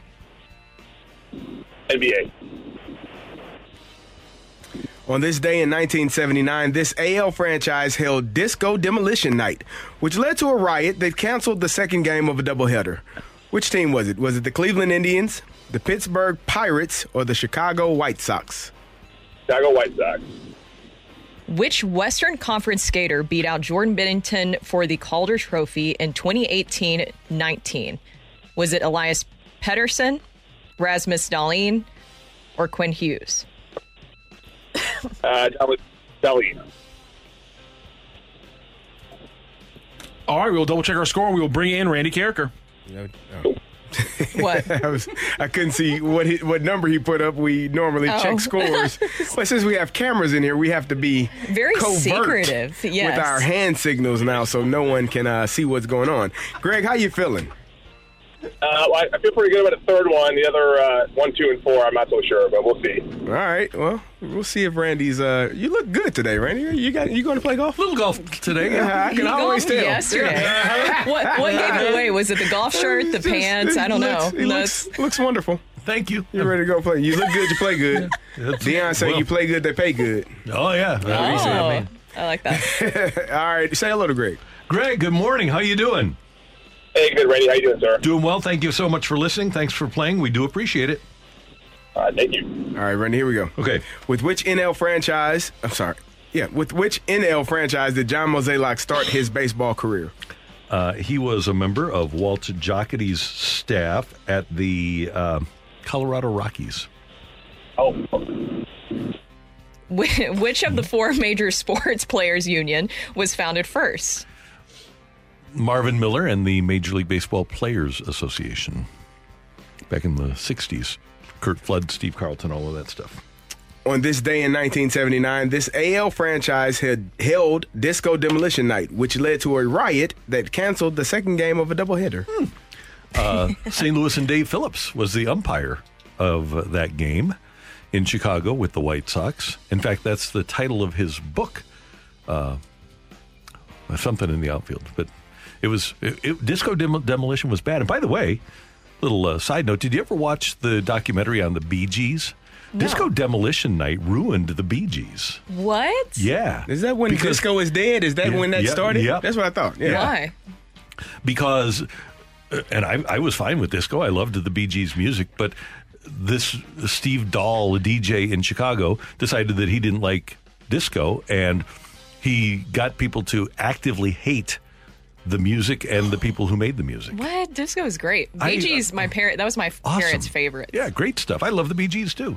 But uh, yeah, it's a great documentary about the Bee Gees and about how they were so affected by Disco Demolition Night. White Sox, Dave. Phillips. Yeah. Wh- What's your answer? Uh, the White Sox. Okay, just making sure. I Didn't forgot. want to pass that up. I was I was taking notes on this Bee Gees documentary You over gotta here. check it out. Let me uh, hold on here. There, there- there's two things that we need to do here. Number one, Dave Phillips. I got distracted. It happens. Uh, do we have any more questions? Or yeah, we got one more. we got we have Yeah, one yeah, more because there's four typically questions. four. Okay, you ready? Yeah. Which Western Conference skater beat out Jordan Binnington for the Calder Trophy in the 2018-19 season? Hmm. Um, I will do the lifeline there. Okay. Elias Pettersson. Yes. Do, Yeah, that's it. That's who Do you want me to keep No, you don't need to go anymore. Oh. That's it. That's who it was. Randy, you got the options, but you only needed one of them. well, yeah. Alrighty then. Yeah.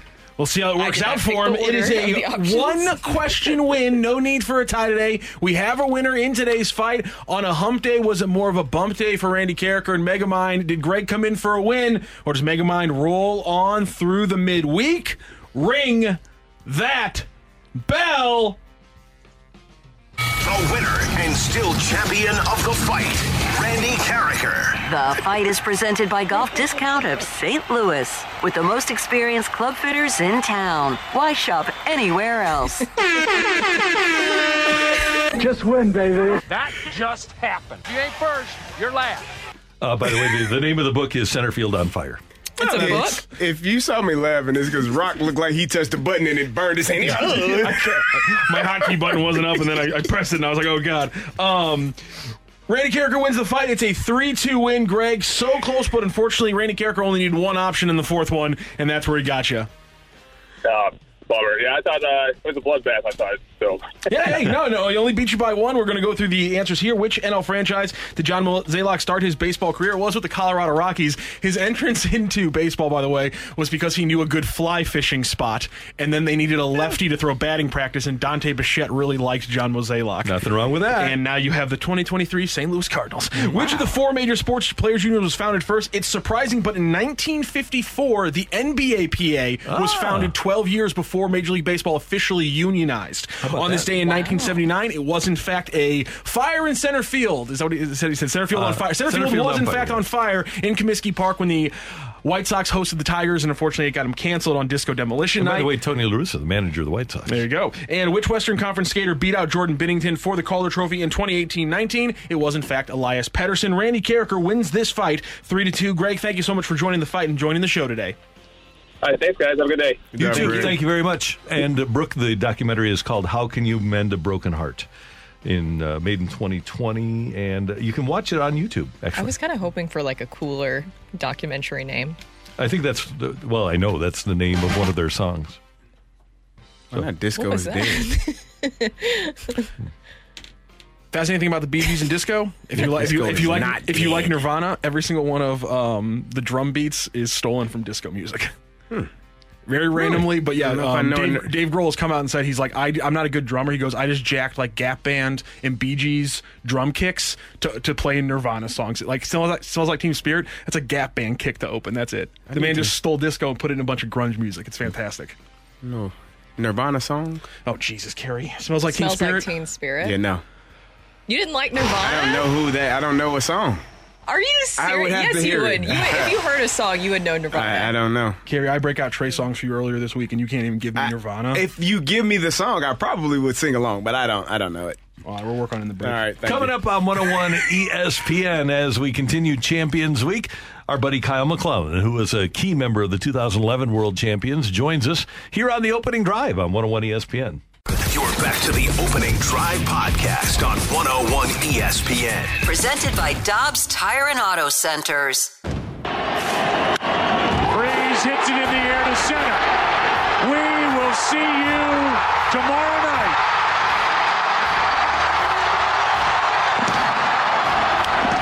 In the air to left, well hit. Back is Craig. What a team. What a ride. The Cardinals are world champs in 2011. Champions Week on 101 ESPN's opening drive with Brooke Grimsley and Super Bowl champ Kerry Davis. I'm Randy Karraker, and a huge part of the Cardinals winning in 2011 was the St. Louis and the Hazelwood West product. One of the great guys in St. Louis, Kyle McClellan, who joins us now on the Celebrity Line on 101 ESPN. Kyle, I'm glad that we do a morning show because I know afternoons and evenings are taken up by practice for you. So I'm, I'm glad that you're with us. How you doing? I'm doing good. How are you guys? Every, everything's terrific. I, I want to start with this because you have your uh, your big event, Brace for Impact 46, and it is an amazing philanthropic organization that you uh, and your wife helm here in St. Louis. And in September, you have your big gala, which is one of the best in St. Louis. How can people get involved? Tell us about the, the Brace for Impact gala. Yeah, we're uh, we're actually ramping up big time. My wife and I put a ton of work into planning this uh, with our event planner, and uh, we're working on it heavy right now. But uh, yeah, September 9th at the Four Seasons, and uh, it's I think our fourth one. We had during COVID, we had to do one virtually, but uh, our fourth one in person. Every year, it's just been better and better. And really, it's just a night that that we get to really uh, dive deep into the work that we do. Um, we, we get to have somebody from the work that we do in North City come and share their story and, and the impact that it's having on their lives uh, with their family. Also, try to bring Haiti to the people um, through videos, and, and our doctor from Haiti always comes up and is there as well. And uh, so it's a great night. Uh, last year we raised over five hundred fifty thousand dollars a night, which is you know just such a big part of the funding that we do all year for both of our programs. So it's a huge night. Uh, we've always had a great turnout and always have a lot of celebrities in, in the house as well. Thanks for what you do. Okay, my other uh, first uh, two first questions. That, that one and then uh, 2011. Do you often look at your World Series ring? I, uh, I I don't often just go look at it, but I, I do when I do. Uh, you know, when I have signings or I have things around, I do li- like to wear it a lot because the fans want to see it. You know, and uh, I do. You know, I, I especially like. Um, when kids get the opportunity to see it, and because that's what it's about, right? All the kids that are playing baseball or whether it's football, basketball, whatever it is, they all are playing right now with the dream of winning a Super Bowl or winning a World Series. And uh, so just to kind of bring that to reality for people and say, hey, this, you know, it can happen. It, somebody's got to win it every year, right? Why not be you? Why not be on the roster? And why not you be on the on the winning team? Kyle, does it feel like it's been what are we twelve years now? Is, is that does it feel like it's been that long since you were on that field winning that championship? Yeah, it feels longer actually. Twelve years actually sounds like man, that's not too long ago. Uh, I said something. My son had his first football practice yesterday, and I walked out. He was at my parents' house. I picked him up. And he's all got a, not full pads, but got his pants on and his helmet and everything. And and I walked out and I told my mom. I said, "Man, doesn't that seem like?" I started running through my head. 20 years ago and then my son says well how old are i said no it was a lot longer than 20 years ago buddy. I don't, so you start losing track of time but it's uh it, it seems like a lot longer than 12 years that's for sure. Kyle, in your opinion, what makes up a championship style team? Like if you're putting in the ingredients for the recipe, what makes a championship team? Oh man, I so when I first signed with the Cardinals, I went down to Johnson City, and there was a gentleman by the name of George Kissell, who I'm sure a lot of people know, was there. And I remember sitting there going, "Holy cow, George Kissell is here in Johnson City, Tennessee." You know, it just it, it was kind of wild to me. And as we're, um, he was there for like you know five or six days. They kind of come and go, and we came from behind in a game and he looked at me. I was sitting on the bench by him. He looked at me and he said, "You know the recipe for a good team?" I said, "No, but I'd love to hear your thought on it because I'm I'm I'm just been here for a couple days." And he said, "A good team can always come from behind." And and I've held on to that for. I mean, I, I've my daughter's team this year had a great come behind win, and I used that afterwards. Like, hey, good teams can come from behind. They don't they don't get down. And I mean, obviously that team in eleven, uh, we were able to come from behind. Um, and, uh, and that's just something I've always learned, you know, from George Kissell. One of my first couple days in professional ball, and, and as you watch it, um, it, it it plays out pretty well. I mean, teams that can come from behind are usually, you know, some of your better teams that can do it consistently, or you know, don't get don't get worried and don't just get behind and give up. Uh, they fight back and they can find ways to win a few games throughout the year coming from behind. Kyle, what happened between August and September that allowed the Cardinals to go on that run in 2011? Man, I wish I knew because I would sell that to a lot of different, a lot of different uh, teams, and organizations, and general managers. But I just think, you know, obviously everybody points to the meeting, right? Everybody points to the meeting that, that we had with Chris Carpenter, and and and, and I don't know if it was the meeting or what, but it, it did kind of take the pressure off. I think we were putting so much pressure on after the de- the, the deadline. We made some trades, and you know, it just wasn't working out, and Carp essentially just said, "Look, guys, like we we owe it to ourselves, we owe it to the fans, we owe it to the organization, we owe it to our family. Forget about everything else. Let's just come out and play, and let's see what happens." And and I don't know. I mean, you know, we're all major league players. Does a does a team meeting really make a difference? You know, it's it's hard to say. I mean, everybody's out there giving their best every time. I will say, you there's been probably two times in my entire career where you get on a roll, and there's there's games and the Cardinals could probably tell you that right now. The current Cardinals, there's games where you look at and there's stretches where you look at and you say, somehow we're going to lose this game. I don't know how, but somehow we're going to lose it. Mm-hmm. And we had a stretch there where we knew we were going to win. When you walked into the field, it's, it's a great feeling, and it doesn't happen very often. But when we walked in the field in the month of September, I knew we were going to win. And it wasn't going to be Albert Pujols was going to win it for us. It wasn't going to be Chris Carpenter was going to throw a shutout to win it for us. Somebody was going to step up to win, and and it was going to come together. If we gave up four in the first inning, nobody's panicking. Everybody's like, "Hey, we're going to win." And when you have that belief and that feeling, and then it actually happens, man, it's it's tough to beat you at that point. You know, just the pressure's off, and you know it's going to happen, and, and you're not pressing.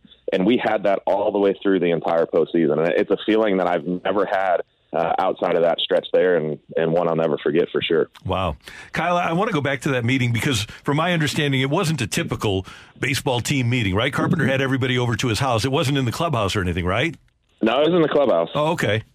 Yeah. So yeah, it was it was it was your typical clubhouse meeting, and uh, they might have had another one. I wasn't invited to his house. so Carp wasn't uh, Carp wasn't one to he, if if he, if it was at his house, I guarantee you it was the top dogs, and you had Okay. to have about ten years or more to be in, invited to that meeting to go to his house. But he was also a guy that w- when he spoke, people listened.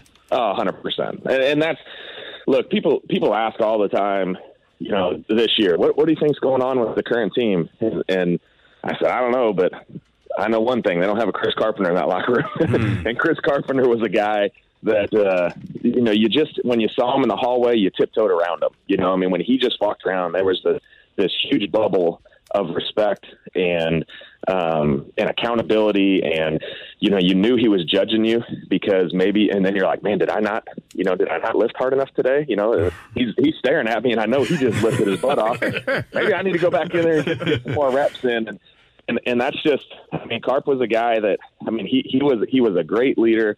When I look back at my career, one of the guys that I've learned the most from is probably Chris Carpenter, uh, but he did in a way that just scared the crap out of everybody, and uh, and it kept everybody in line, you know, and and he- and and he had a standard, and you better meet his standard, or or you aren't going to be there long. Kyle, you talked about pressure or, or teams pressing. I feel like this Cardinals team is doing that right now. They're they're under pressure and they are pressing at times. How do you alleviate that? How do you alleviate that from happening when you're in the middle of it? it's hard, right? Like you want to interject and you want to try to be the one to fix it. Uh, there was a game earlier I referenced to, to um, somebody you know in the organization. I was watching on TV. It's the ninth inning. They got a one-run lead, maybe a two-run lead. Either way, they got a lead in the ninth inning. And before the inning started, the pitching coach made a trip to the mound. And I'm sitting there thinking, you know, and it was in a stretch when they were losing a bunch. You know, and it's like, man, that, when when have you ever seen that happen? Mm. And, and so maybe it was a pinch hitter, right? And and you're, they're going out to give to give the scouting report. Well, when you're in the bullpen warming up before you come in, you know who the pinch hitter is going to be. I mean, there's no surprise on that. It's like, okay, hey, you're at this hitter. They're probably going to pinch hit so and so, and so you're prepared for that. You've had the meetings, you've done that, and so just that type of thing, uh, just it kind of stood out to me. Like I don't think I've ever seen a pitching coach run out there to to you know tell the pitcher something before the inning even starts. Um, and so those types of things start happening when you're rolling and you're doing good. That stuff's not happening, right? So it just you, you try to interject a little bit, uh, maybe too much, and you know, and and and and, and that's because you're feeling it, right? You're like, we got to win this, we got to hold the lead. So you know, what can we absolutely do to to do it instead of just letting guys go out there and do it and you know, everybody's trying to figure out, you know, the right solution and the right words to say. And when you're rolling, that nobody ever thinks about that. Well, that kind of leads into what I was going to ask you, Kyle. Back when you were pitching for the Cardinals, was there a pitching philosophy that they had or implemented? And how did you mesh that with your own style of pitching? Yeah, we had a philosophy from the day I was drafted. Dave Duncan had his his philosophy in in the minor league system. So, uh, anchor guy down in the zone, and and so from my first day in Johnson City in 2002, that's what I that's what I learned. And so when I when I got to the big leagues, um, I had, I was already groomed and able to do all the things that Dave Duncan wanted me to do, and that's why I was able to, to not only get to the big leagues but stay there once I got there. Um, and it's so different now. I mean, now it's and it started transitioning towards the end of my career. You started seeing guys grip four seam fastballs, get on their back leg as, and, and drive as hard as they could and throw to the top of the zone. If if it was if I was in today's game, I'd have to figure out how to throw 96 somehow, or I would I would make it. Like I wouldn't even be a prospect or have a chance because you know I was a 89, 93 guy at the bottom of the zone with movement. Um, and that, that I mean, when I saw Dakota Hudson got sent down because he was throwing 88 to 92 in spring training, and that they said that's just not going to work here. I was like, oh man, that gives me anxiety. you know, like that was that, that was my whole career. You know, I thought sometimes I wish I could throw 88. You know, I was sitting 86, 87 towards the end, but um, you know, it's just a different style, different philosophy, and um, and and and they have that in the system that guys are working on from the get go. But for me, it was helpful that you know Duncan had his philosophy all the way down to, to rookie ball, and uh, and I was able to work on it for six years until I got to the big leagues. Kyle, one last thing. As of this morning, there have been 23,010 people in history that have donned a major league uniform. You are one of them. Since 1876, there have only been 23,000 of all of the billions of men that have, have walked the earth, and so many fewer than that have won a World Series. What's it like for you to know that you are one of those people?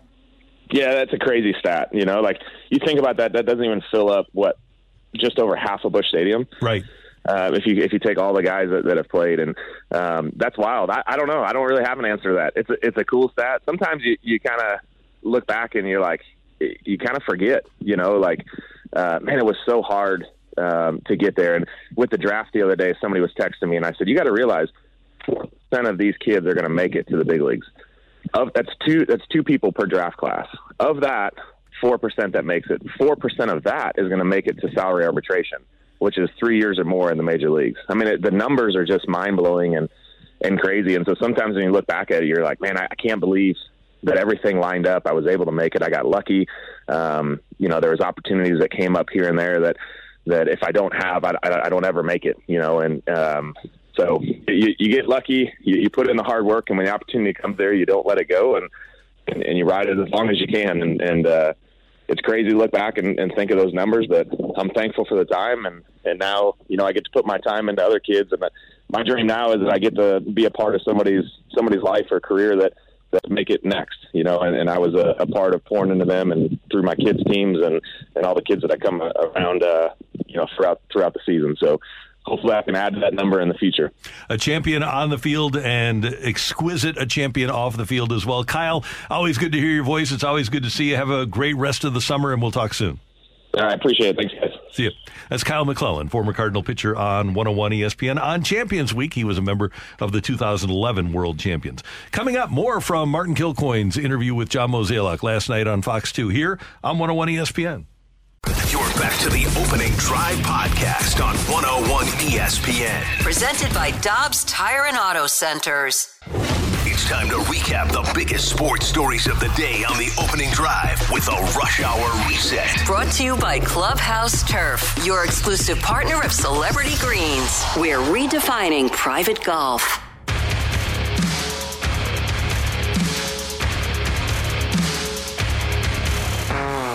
So we're not necessarily like waving the white flag, but all decisions or all moves we do really will try to set us up for next year. That is Cardinal Pobo John Mozeliak with Martin Kilcoyne last night on Fox 2. And for as much as I disagree with a lot of the things the Cardinals have done, I 100% agree with that philosophy. And I've said that here on, on this air. I think everything that the Cardinals do from here until the end of this season, until the start of spring training next year, should be geared towards being great in 2024. And he says they're not waving the flag, the white flag. I will do that for them. Uh, the, they aren't winning this year. And so they should do everything they can to make themselves better for 2024. Well, Randy, you, you made a bet last time when the Blues were down and out. Do you want to put another bet on the other line? I mean, you, you got another shoulder. You put a Cardinal birds on a bat. Yeah, I'll do that. On the other shoulder. Yeah, if they they, win the world, if they win the World Series this year, oh, you'll get a Oh, Cardinals God. tattoo on the other s- on the Yeah, other shoulder. Sure, yeah, that's it. You- we- yeah, Harry, that's, thank you so much. Tomorrow, that's no 8 a.m. Who will be the 2023 Cardinals, Jordan Binnington? Cardinals, Cardinals We win the World that? Series. I'll take this one. Oh, it's on the- what- it's on the YouTube what- machine what, now. What do I get On if the they YouTube. don't? Oh, I don't know. What would you like? Uh, we'll have to think about this. Uh oh. We'll Here, you might have walked we'll have into to think something. Now, here's an interesting thing, okay? Because sometimes things change. And something changed. Uh, here is John Mozeliak talking about the Cardinals in free agency at the winter warm up during MLK weekend in January. You know, I think a lot of a lot of people had us like connected to the shortstop market. the starting pitching market, and, and candidly, we really weren't all that active in that. Now, that might be a strategic mistake, and you know, in hindsight, six months from now or a year from now, we can look back at that and say, okay, we probably should have, or you know, our hope is is that we are right, and, and it won't be something that um, we regret. Okay, so candidly, we weren't that active in the starting pitching market, but maybe six months later, that'll be something that we'll look at with 2020 hindsight. Here we are six months later, and it's not just looking back, but Mhm. well, here's Mo from his interview with Marty. Why weren't you guys more aggressive in terms of adding pitching? Well, a couple of reasons. Um, some of the pitchers that we did chase, we just weren't able to to get done, and then the other was we really wanted to give some of these guys an opportunity. And you know, when you when you're trying to give your internal guys, um, I think the hindsight is is probably should have had some depth though to cover for it.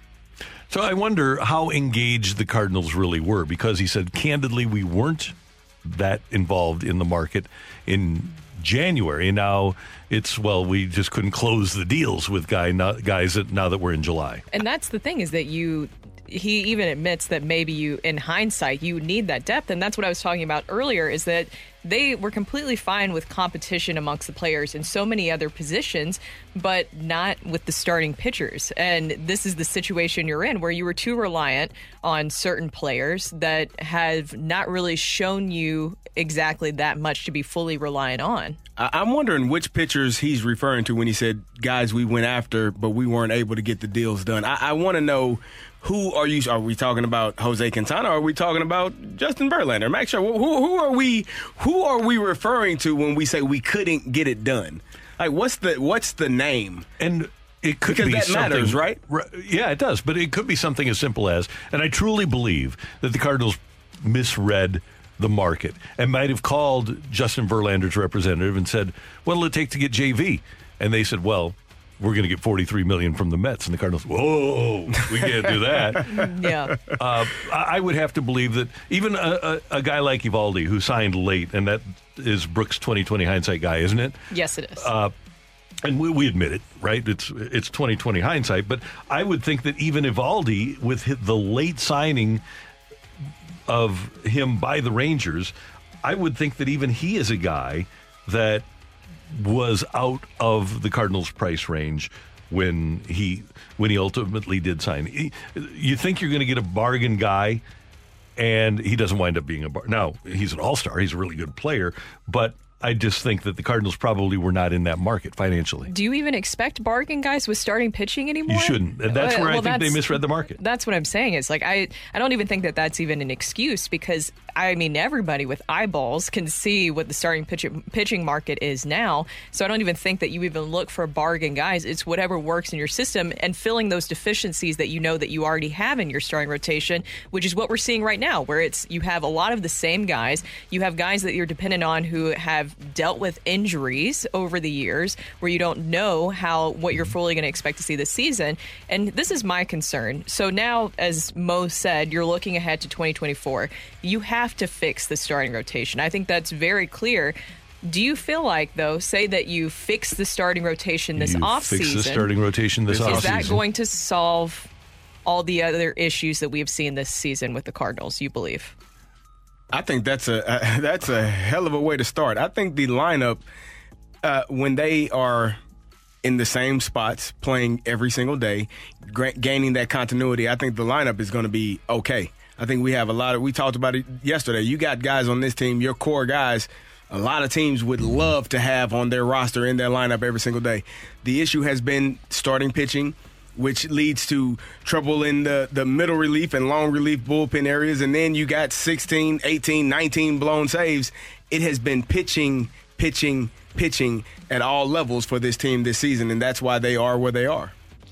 I I have real questions about whether or not just getting the starting pitchers will solve the problem for a couple of reasons. Number one, they do need to play much better defense. And whether that's being better drilled defensively or having better defensive players or maybe just having healthy defensive players to make your starting pitching as good as it can be, you're going to have to have better defense. And the other problem that I think the Cardinals have is they had to bench Willson Contreras 30 games into the season because Andrew Knizner knew the pitchers better.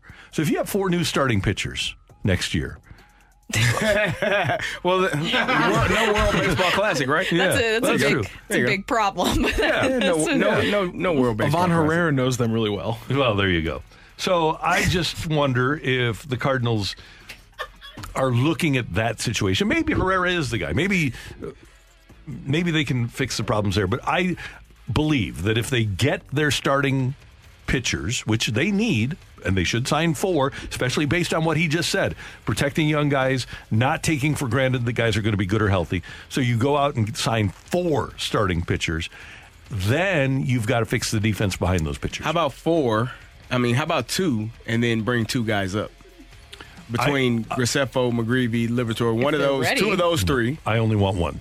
I want one. So You I, don't I want two of them? Well, Uh, not, the not in the rotation. And especially this offseason, you might have to move one of them. Yeah, right. So- to get your number one. How Yeah. about how, what, do you think they should be starting a, a relief role? Those guys, I those younger guys. Would that's that not be a more bad idea at all. That'll That's- help kind of what we talked about earlier with molding young talent and allowing them to learn from veteran players how to be a, a starter at some point. Adam Wainwright Starting did the it. bullpen. Yeah. it worked out really well for Yeah. for Adam Wainwright. So I think that's a good idea. But y- what you need to do, you've got Mikolas and a rookie. Okay, you get a number one, you get a legit number one, and then you have to fill in for you, you have to fill in for Montgomery and Flaherty. And I'm not counting on Steven Matz. Steven Matz can be one of those insurance guys for me. I love Steven Matz, but I don't want him to be a guy that I have penned into my starting rotation to start 2024. Steven Matz could be one of those guys, a, a fifth starter that helps mold the the younger guys, Protects that them. helps Yep. to get those younger guys information into how to be a starting pitcher. Yeah. And if he performs well, he gets to he gets to stay in that role. Right. You, it's a win win for everyone. Can never have too many starting pitchers. That's Kerry. That's Brooke. I'm Randy. Coming up, we want to hear from you. What do you think of the responses of John Mozeliak in this interview with Martin Kilcoyne? We've got your text line open 314 399 9646 314 399 Yo! You can always leave a mic drop with the 101 ESPN app as well. You are next on 101 ESPN. You're back to the opening drive podcast on 101 ESPN. Presented by Dobbs Tire and Auto Centers.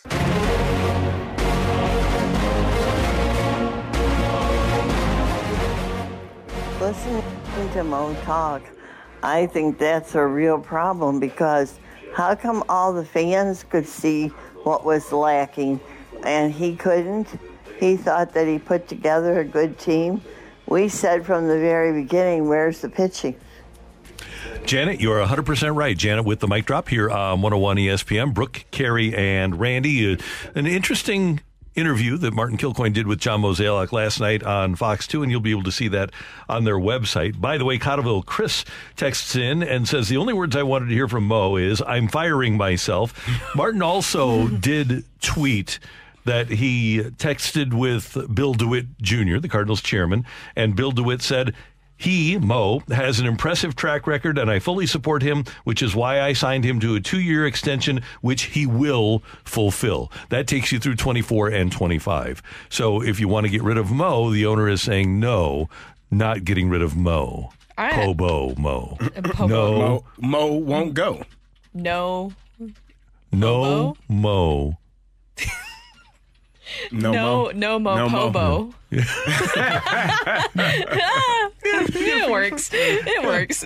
but here's here's the thing, and I, I do think that the Cardinals need to have, and I'm not saying that they need to replace John Mozeliak because I do agree that he has a good resume and a good track record, but I also believe that the Cardinals need to have some fresh ideas.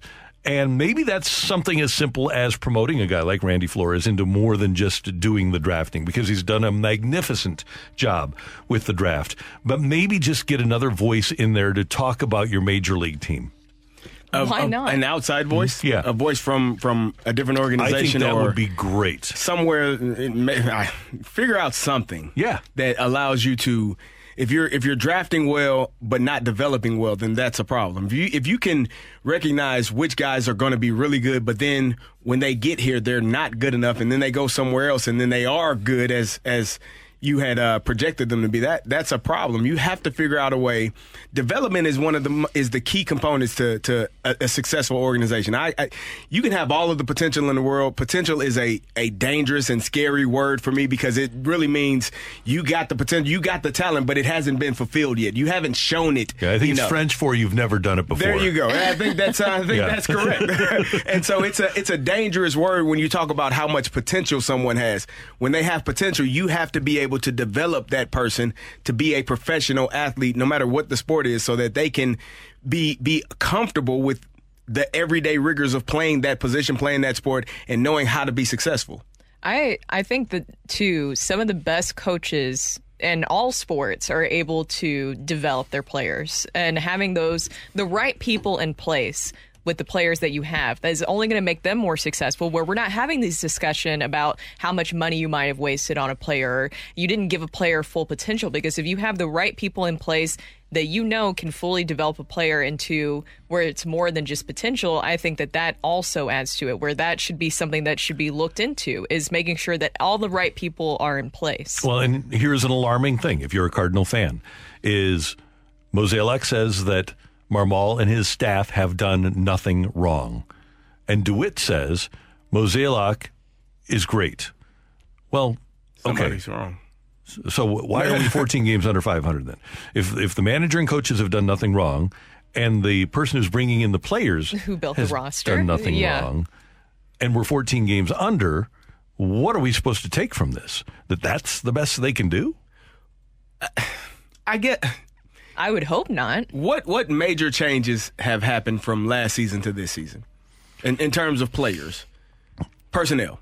no Yadi, no Pujols. No Yadi, no Pujols. Okay. Well, and then Right. even Pujols, it was second But- half Yep. Pujols. But Yadi, Yadi- wasn't here Yadi all wasn't the time. here the entire time. Adam So- Wainwright was performing better. Um, So you got three players. Yeah, But Flaherty really wasn't. Yeah. You, you got, but the, the, the big thing is- majority is- of the guys are are. Jose Quintana and Montgomery brought in Yeah, at at the the trade deadline. at the deadline. I'm just trying to figure out what what major changes to this roster because I I I I will always say the players have to perform better. I've been on terrible teams. I can tell you my coaches spent hours upon mm-hmm. hours upon hours of preparing us. We weren't good enough or we just didn't perform well enough. And that's when it's frustrating because you know guys have a track record. It's not potential that we're talking about. These guys have track records of having success. And right now they have not had the success that we are accustomed to to seeing this Cardinals baseball team And have. that to me is the big thing that the Cardinals need to answer. Is is it that the players aren't good enough or they aren't being prepared well enough to go out and win games? I am on the I, I fall on the side of the Cardinals players having a, enough talent to win with, but the talent isn't being maximized. And then you had Maddux leave. You had Skip, who is also part of Mhm. your coaching staff, leave.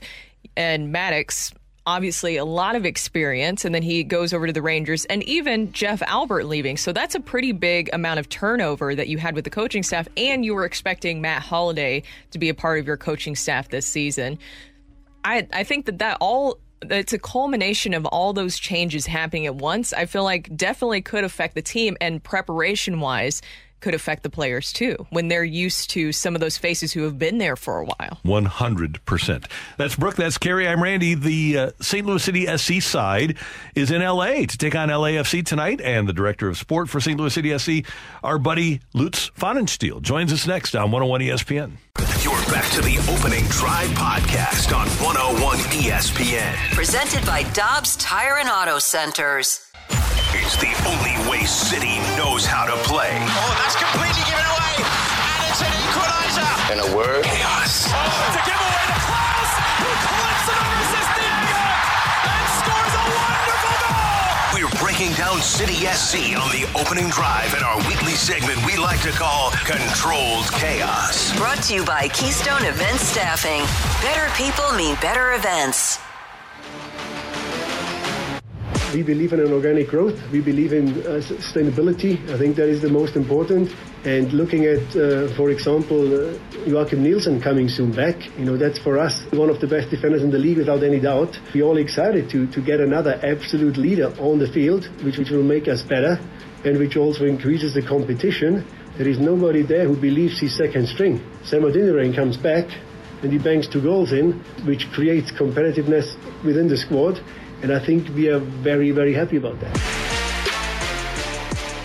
That is the director of sport for St. Louis City SC, Lutz Pfannenstiel, talking about the transfer window and how the St. Louis City SC side has done such a magnificent job of promoting from within and developing their own talent. Brooke Grimsley, Kerry Davis, Randy Karraker. And we go to the celebrity line now, and Lutz Pfannenstiel joins us on this day that St. Louis City SC will visit LAFC. St. Louis City SC leading the Western Conference with 38 points, LAFC with 33 going into tonight's match. Lutz, it's always good to talk to you. How you doing this morning in LA?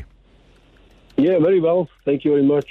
Sunshine, beautiful city, all good. Randy didn't give you the proper introduction, so we'll try that again. Hello, Lutz. Good morning. there we go. Well, uh, let's let's start with this as you traverse this schedule, and this is a, a tough part of the schedule. Uh, what are your expectations for your club in tonight's match? Yeah, I think just to to know uh, to not just again to look at the table and and be happy and and think, wow, we have uh, so many points already. I think it's a that's a game where you have to to grind and fight and bite and scratch. You know, it's LAFC without any doubt the, the, the best squad when it comes to, to, to quality, when it comes to individual quality in the country. Current champions, uh, I mean, a big list of things what they're doing very well.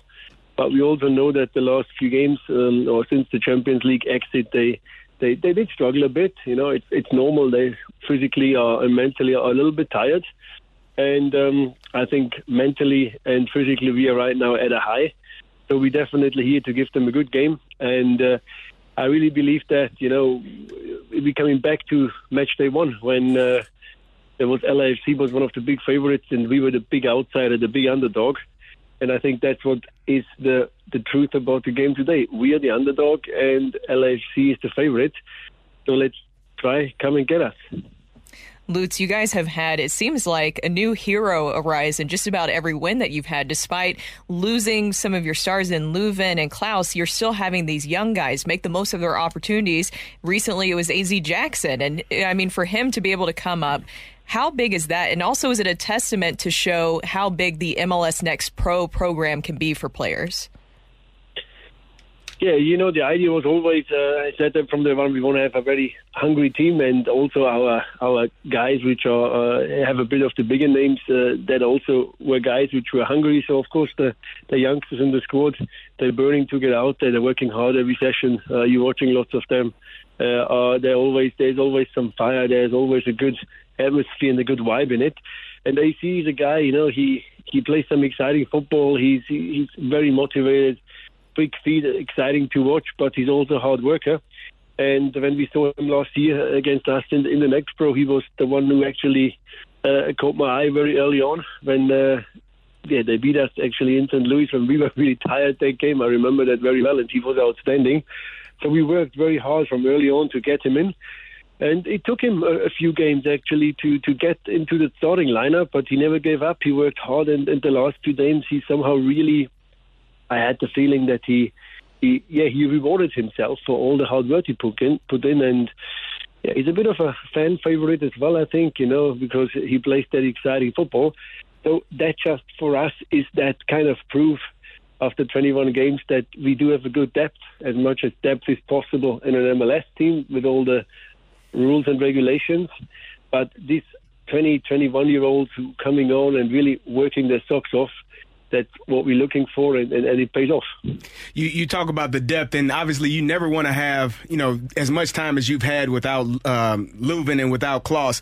But are those guys, are those younger guys starting to get settled in their roles and, and what is expected of them? You all on a three game winning streak, so are they starting to get more settled in their roles day to day? Yeah, hundred percent. You know, it's also the the nerves are gone, the confidence is is, is becoming more and more, and uh, as we do have a, a style where I think uh, the physique and the heart plays a, a, very, very big part. It's not just about playing the most beautiful football. It's about to to work for each other, uh, to have each other's backs, and and I think that is something what we really proved so far. When somebody does come on, uh, you know, he, he stands up for for his position. He stands up for his injured teammate. And uh, and, and and it worked out so far. But again, you know, today LFC that's a different kettle of fish. I would say uh, they are they are they are so big, they are so rich, they have so many top players. Uh, they are somehow flying in a different hemisphere than we normally would, uh, which and we're playing away from home. So um, my my expectations are there. Go out there, work hard, enjoy yourself. We will have lots of youngsters on the field again, and uh, you know the big pressure today is definitely not on us. They had a horrible time in the last few weeks, and that means that they need to win this game much more than we need to win it, and that can work for us. Lutz Steele, Director of Sport for St. Louis City SC, and Lutz with Nilsson coming back and Löwen and eventually Klauss. You have the transfer window open until August 2nd. How important is it, or is it important at all, for you to go out and utilize the transfer window with the knowledge that those players are returning? Yeah, it's more about not making any panic signing uh, exactly on that positions. We are 100% uh, sure that, well, actually, Edu is in the squad today. So, you know, it's, uh, we are nearly there. Um, Joakim Nilsson is training really well, so he's uh, waiting now for the for the for the next few moments, I would say, to, to get his get his return in. And Klauss, uh, looks better and better every day. So these boys will be back definitely towards uh, the start uh, of the of, of the MLS again, the restart. So of course we do monitor and we do look at certain strengthening in certain positions, but we're not going to replace uh, and bring in Edu one, Edu two, Edu three, Klauss two, Klauss three. That will just kill the atmosphere and the, the vibe in the squad. So when we do something, it needs to be strategically smart to, to get players who make us better on the long term, and not just I like to use the word quick fix. We don't want that. We've been talking a lot about the players, but how impressed have you been with Bradley Carnell and his ability to continue to get the message through to all the players? Yeah, I'm very impressed. Uh, you know, I mean, it's, it's first year as a head coach, uh, so it's, it's, it's definitely something special. Like he, he runs the, the, the, the locker room in a way that he has done it for many, many years, which is, of course, a, a very important part. But the, the playing style, uh, the philosophy we have, uh, the, the idea about the DNA of the club is that uh, everybody is the same. We know we don't really just uh, have all our well, relying on one or two or three guys. It's, it's all about the big group. And to manage that, manage expectations, get everybody on the field, give everybody minutes. That's, I think, the big secret. Keep the squad happy, keep the players interested, keep the players happy, keep the players burning every day and I think that's something uh, the whole coaching staff, uh, uh, of course, with Bradley on top, uh, is doing really well. Lutz, I know you all are in the middle of your season, and at times you are so focused on what City has to do. But do you ever take a look at the landscape of MLS and, and see, you know, you got, I don't think we've spoken since Messi signed with Inter Miami. Have you looked at that and, and how that can imp- impact uh, MLS in, in a positive way? Yeah, of course. You know, it, it's it's my job to be literally have 18 eyes and look at everything. Uh, I only have 16, unfortunately, so I missed a few things. Uh, but but uh, now Miami, of course. I mean, you can't really miss that, to be honest. Because everybody talks about Messi. Yeah, it's it's definitely a big moment for the league. To be honest, you know, Messi is not just another world class player who has been at the top. I mean, he's one of probably the best players ever. Uh, probably he is the best player ever. And for him coming in, I think the whole MLS will get a, a massive push. Uh, Miami, of course, will also get a little bit better, uh, which is important for them. But it is uh, it is huge. It is something I think which uh, the generations to come, youngsters all over the country, I think it just will promote the game of soccer uh, tremendously. And and yeah, it's uh, I'm I'm really really happy that that he come.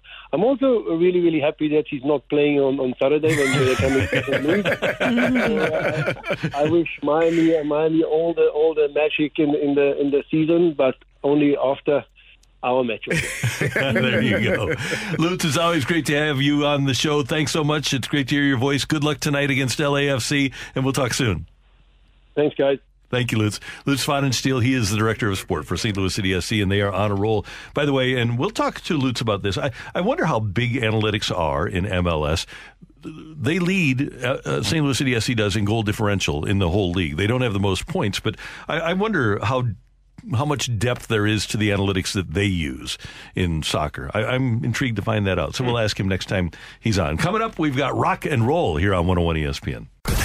Back to the opening drive podcast on 101 ESPN. Presented by Dobbs Tire and Auto Centers.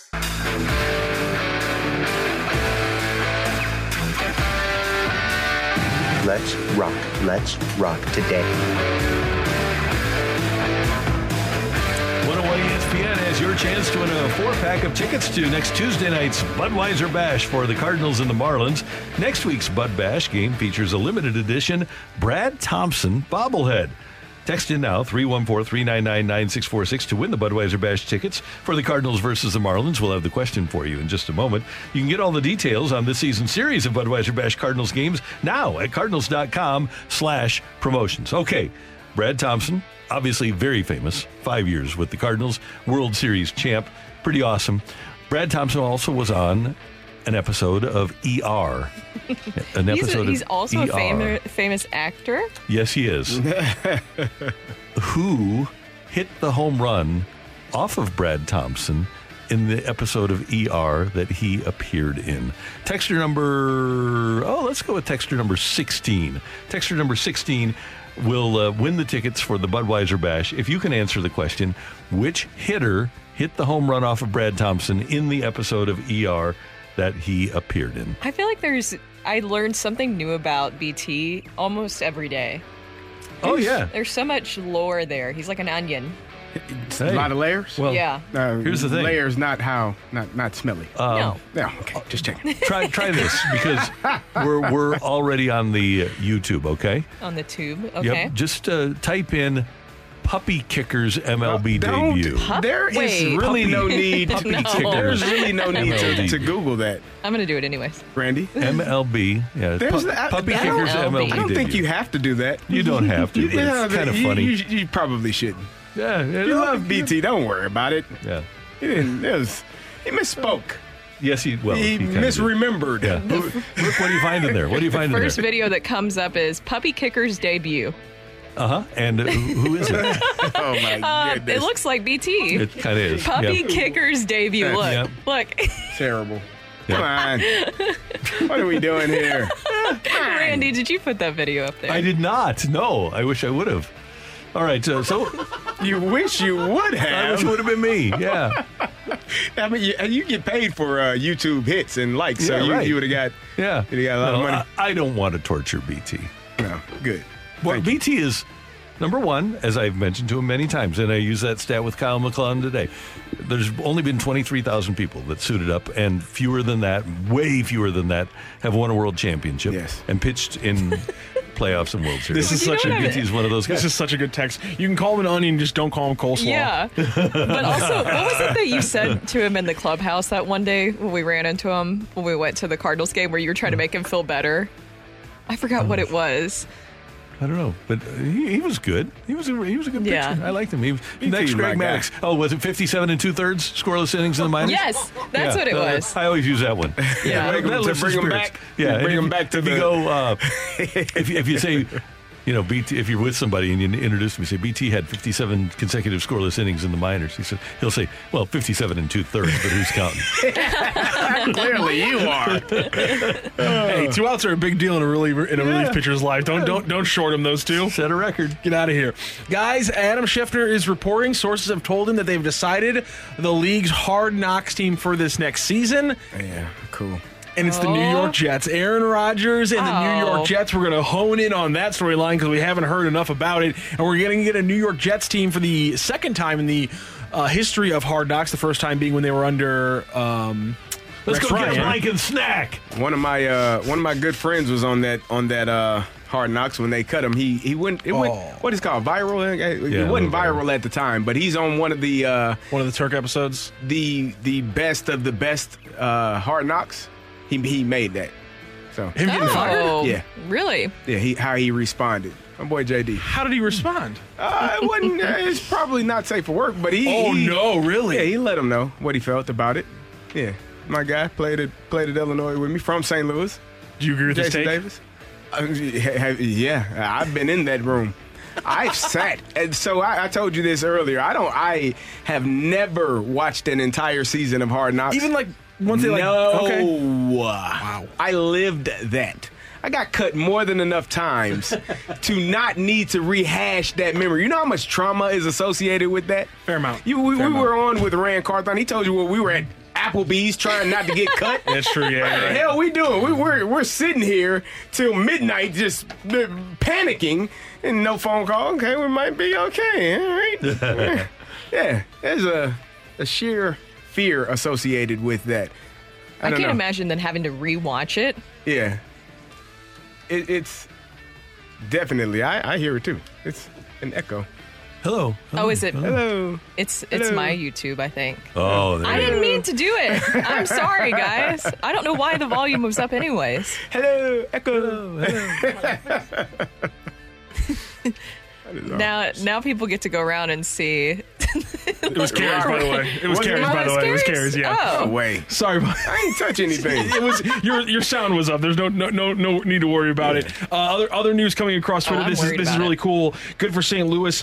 A effort is being put together by St. Louis, including Bill DeWitt, Tom Stillman, Brett Hull, and a bunch of other um, big NHL names. As Twitter is now wanting to load for me, and they're trying to bring the World Juniors through St. Louis in the future. I think that's fantastic. When you look at all the youth hockey players that have come through St. Louis, the way that youth hockey has taken over this city in a lot of ways, I think it makes complete sense to get the World Juniors here. Agreed. Why not? Do it. They've tried Let's before, and. Buffalo got it for some reason. Buffalo. So, um, so yeah, it's colder was there, I nice guess. I don't city. know. Buffalo's a nice city. They're fine people. Yeah, They cold, donate though. really well. but when you know you're, what? They, they only a got it because they were close to Toronto. Oh. So we, we would fill up the building for the World Juniors. It'd be awesome. Buildings. Yes. That'd be great. Uh, thank you, Matthew. Pleasure, Randy. That's our producer and audio engineer, Matthew Rocchio. Fixing our audio in- issue that we just had a minute ago. Yeah. So, uh, taking care of uh, Hump Day for us. Uh, Brooke, this has been a fun Hump Day. Yes, it has. So we, we learned a lot today, didn't we? Beat. Uh, uh, I, I, I almost called you BT. You did almost You call were- me BT. I he's kind of look like him. I mean, Yeah. I, I can see the similarities. Yeah. So similar. People on YouTube can now see how similar you guys look. look like twins. CD. BT CD. And uh, we thank you for tuning in, texting in, and being a part of this show. Chris Herbert coming up. We, he's got a little balloon party for you in for McKernan or us? Us. Tech, I'm not sure who it is at this point. For all of us until tomorrow at 7. Have a great hump day, everyone. That's right. You've been listening to the Opening Drive podcast on 101 ESPN and ESPN.com. Presented by Dobbs Tire and Auto Centers.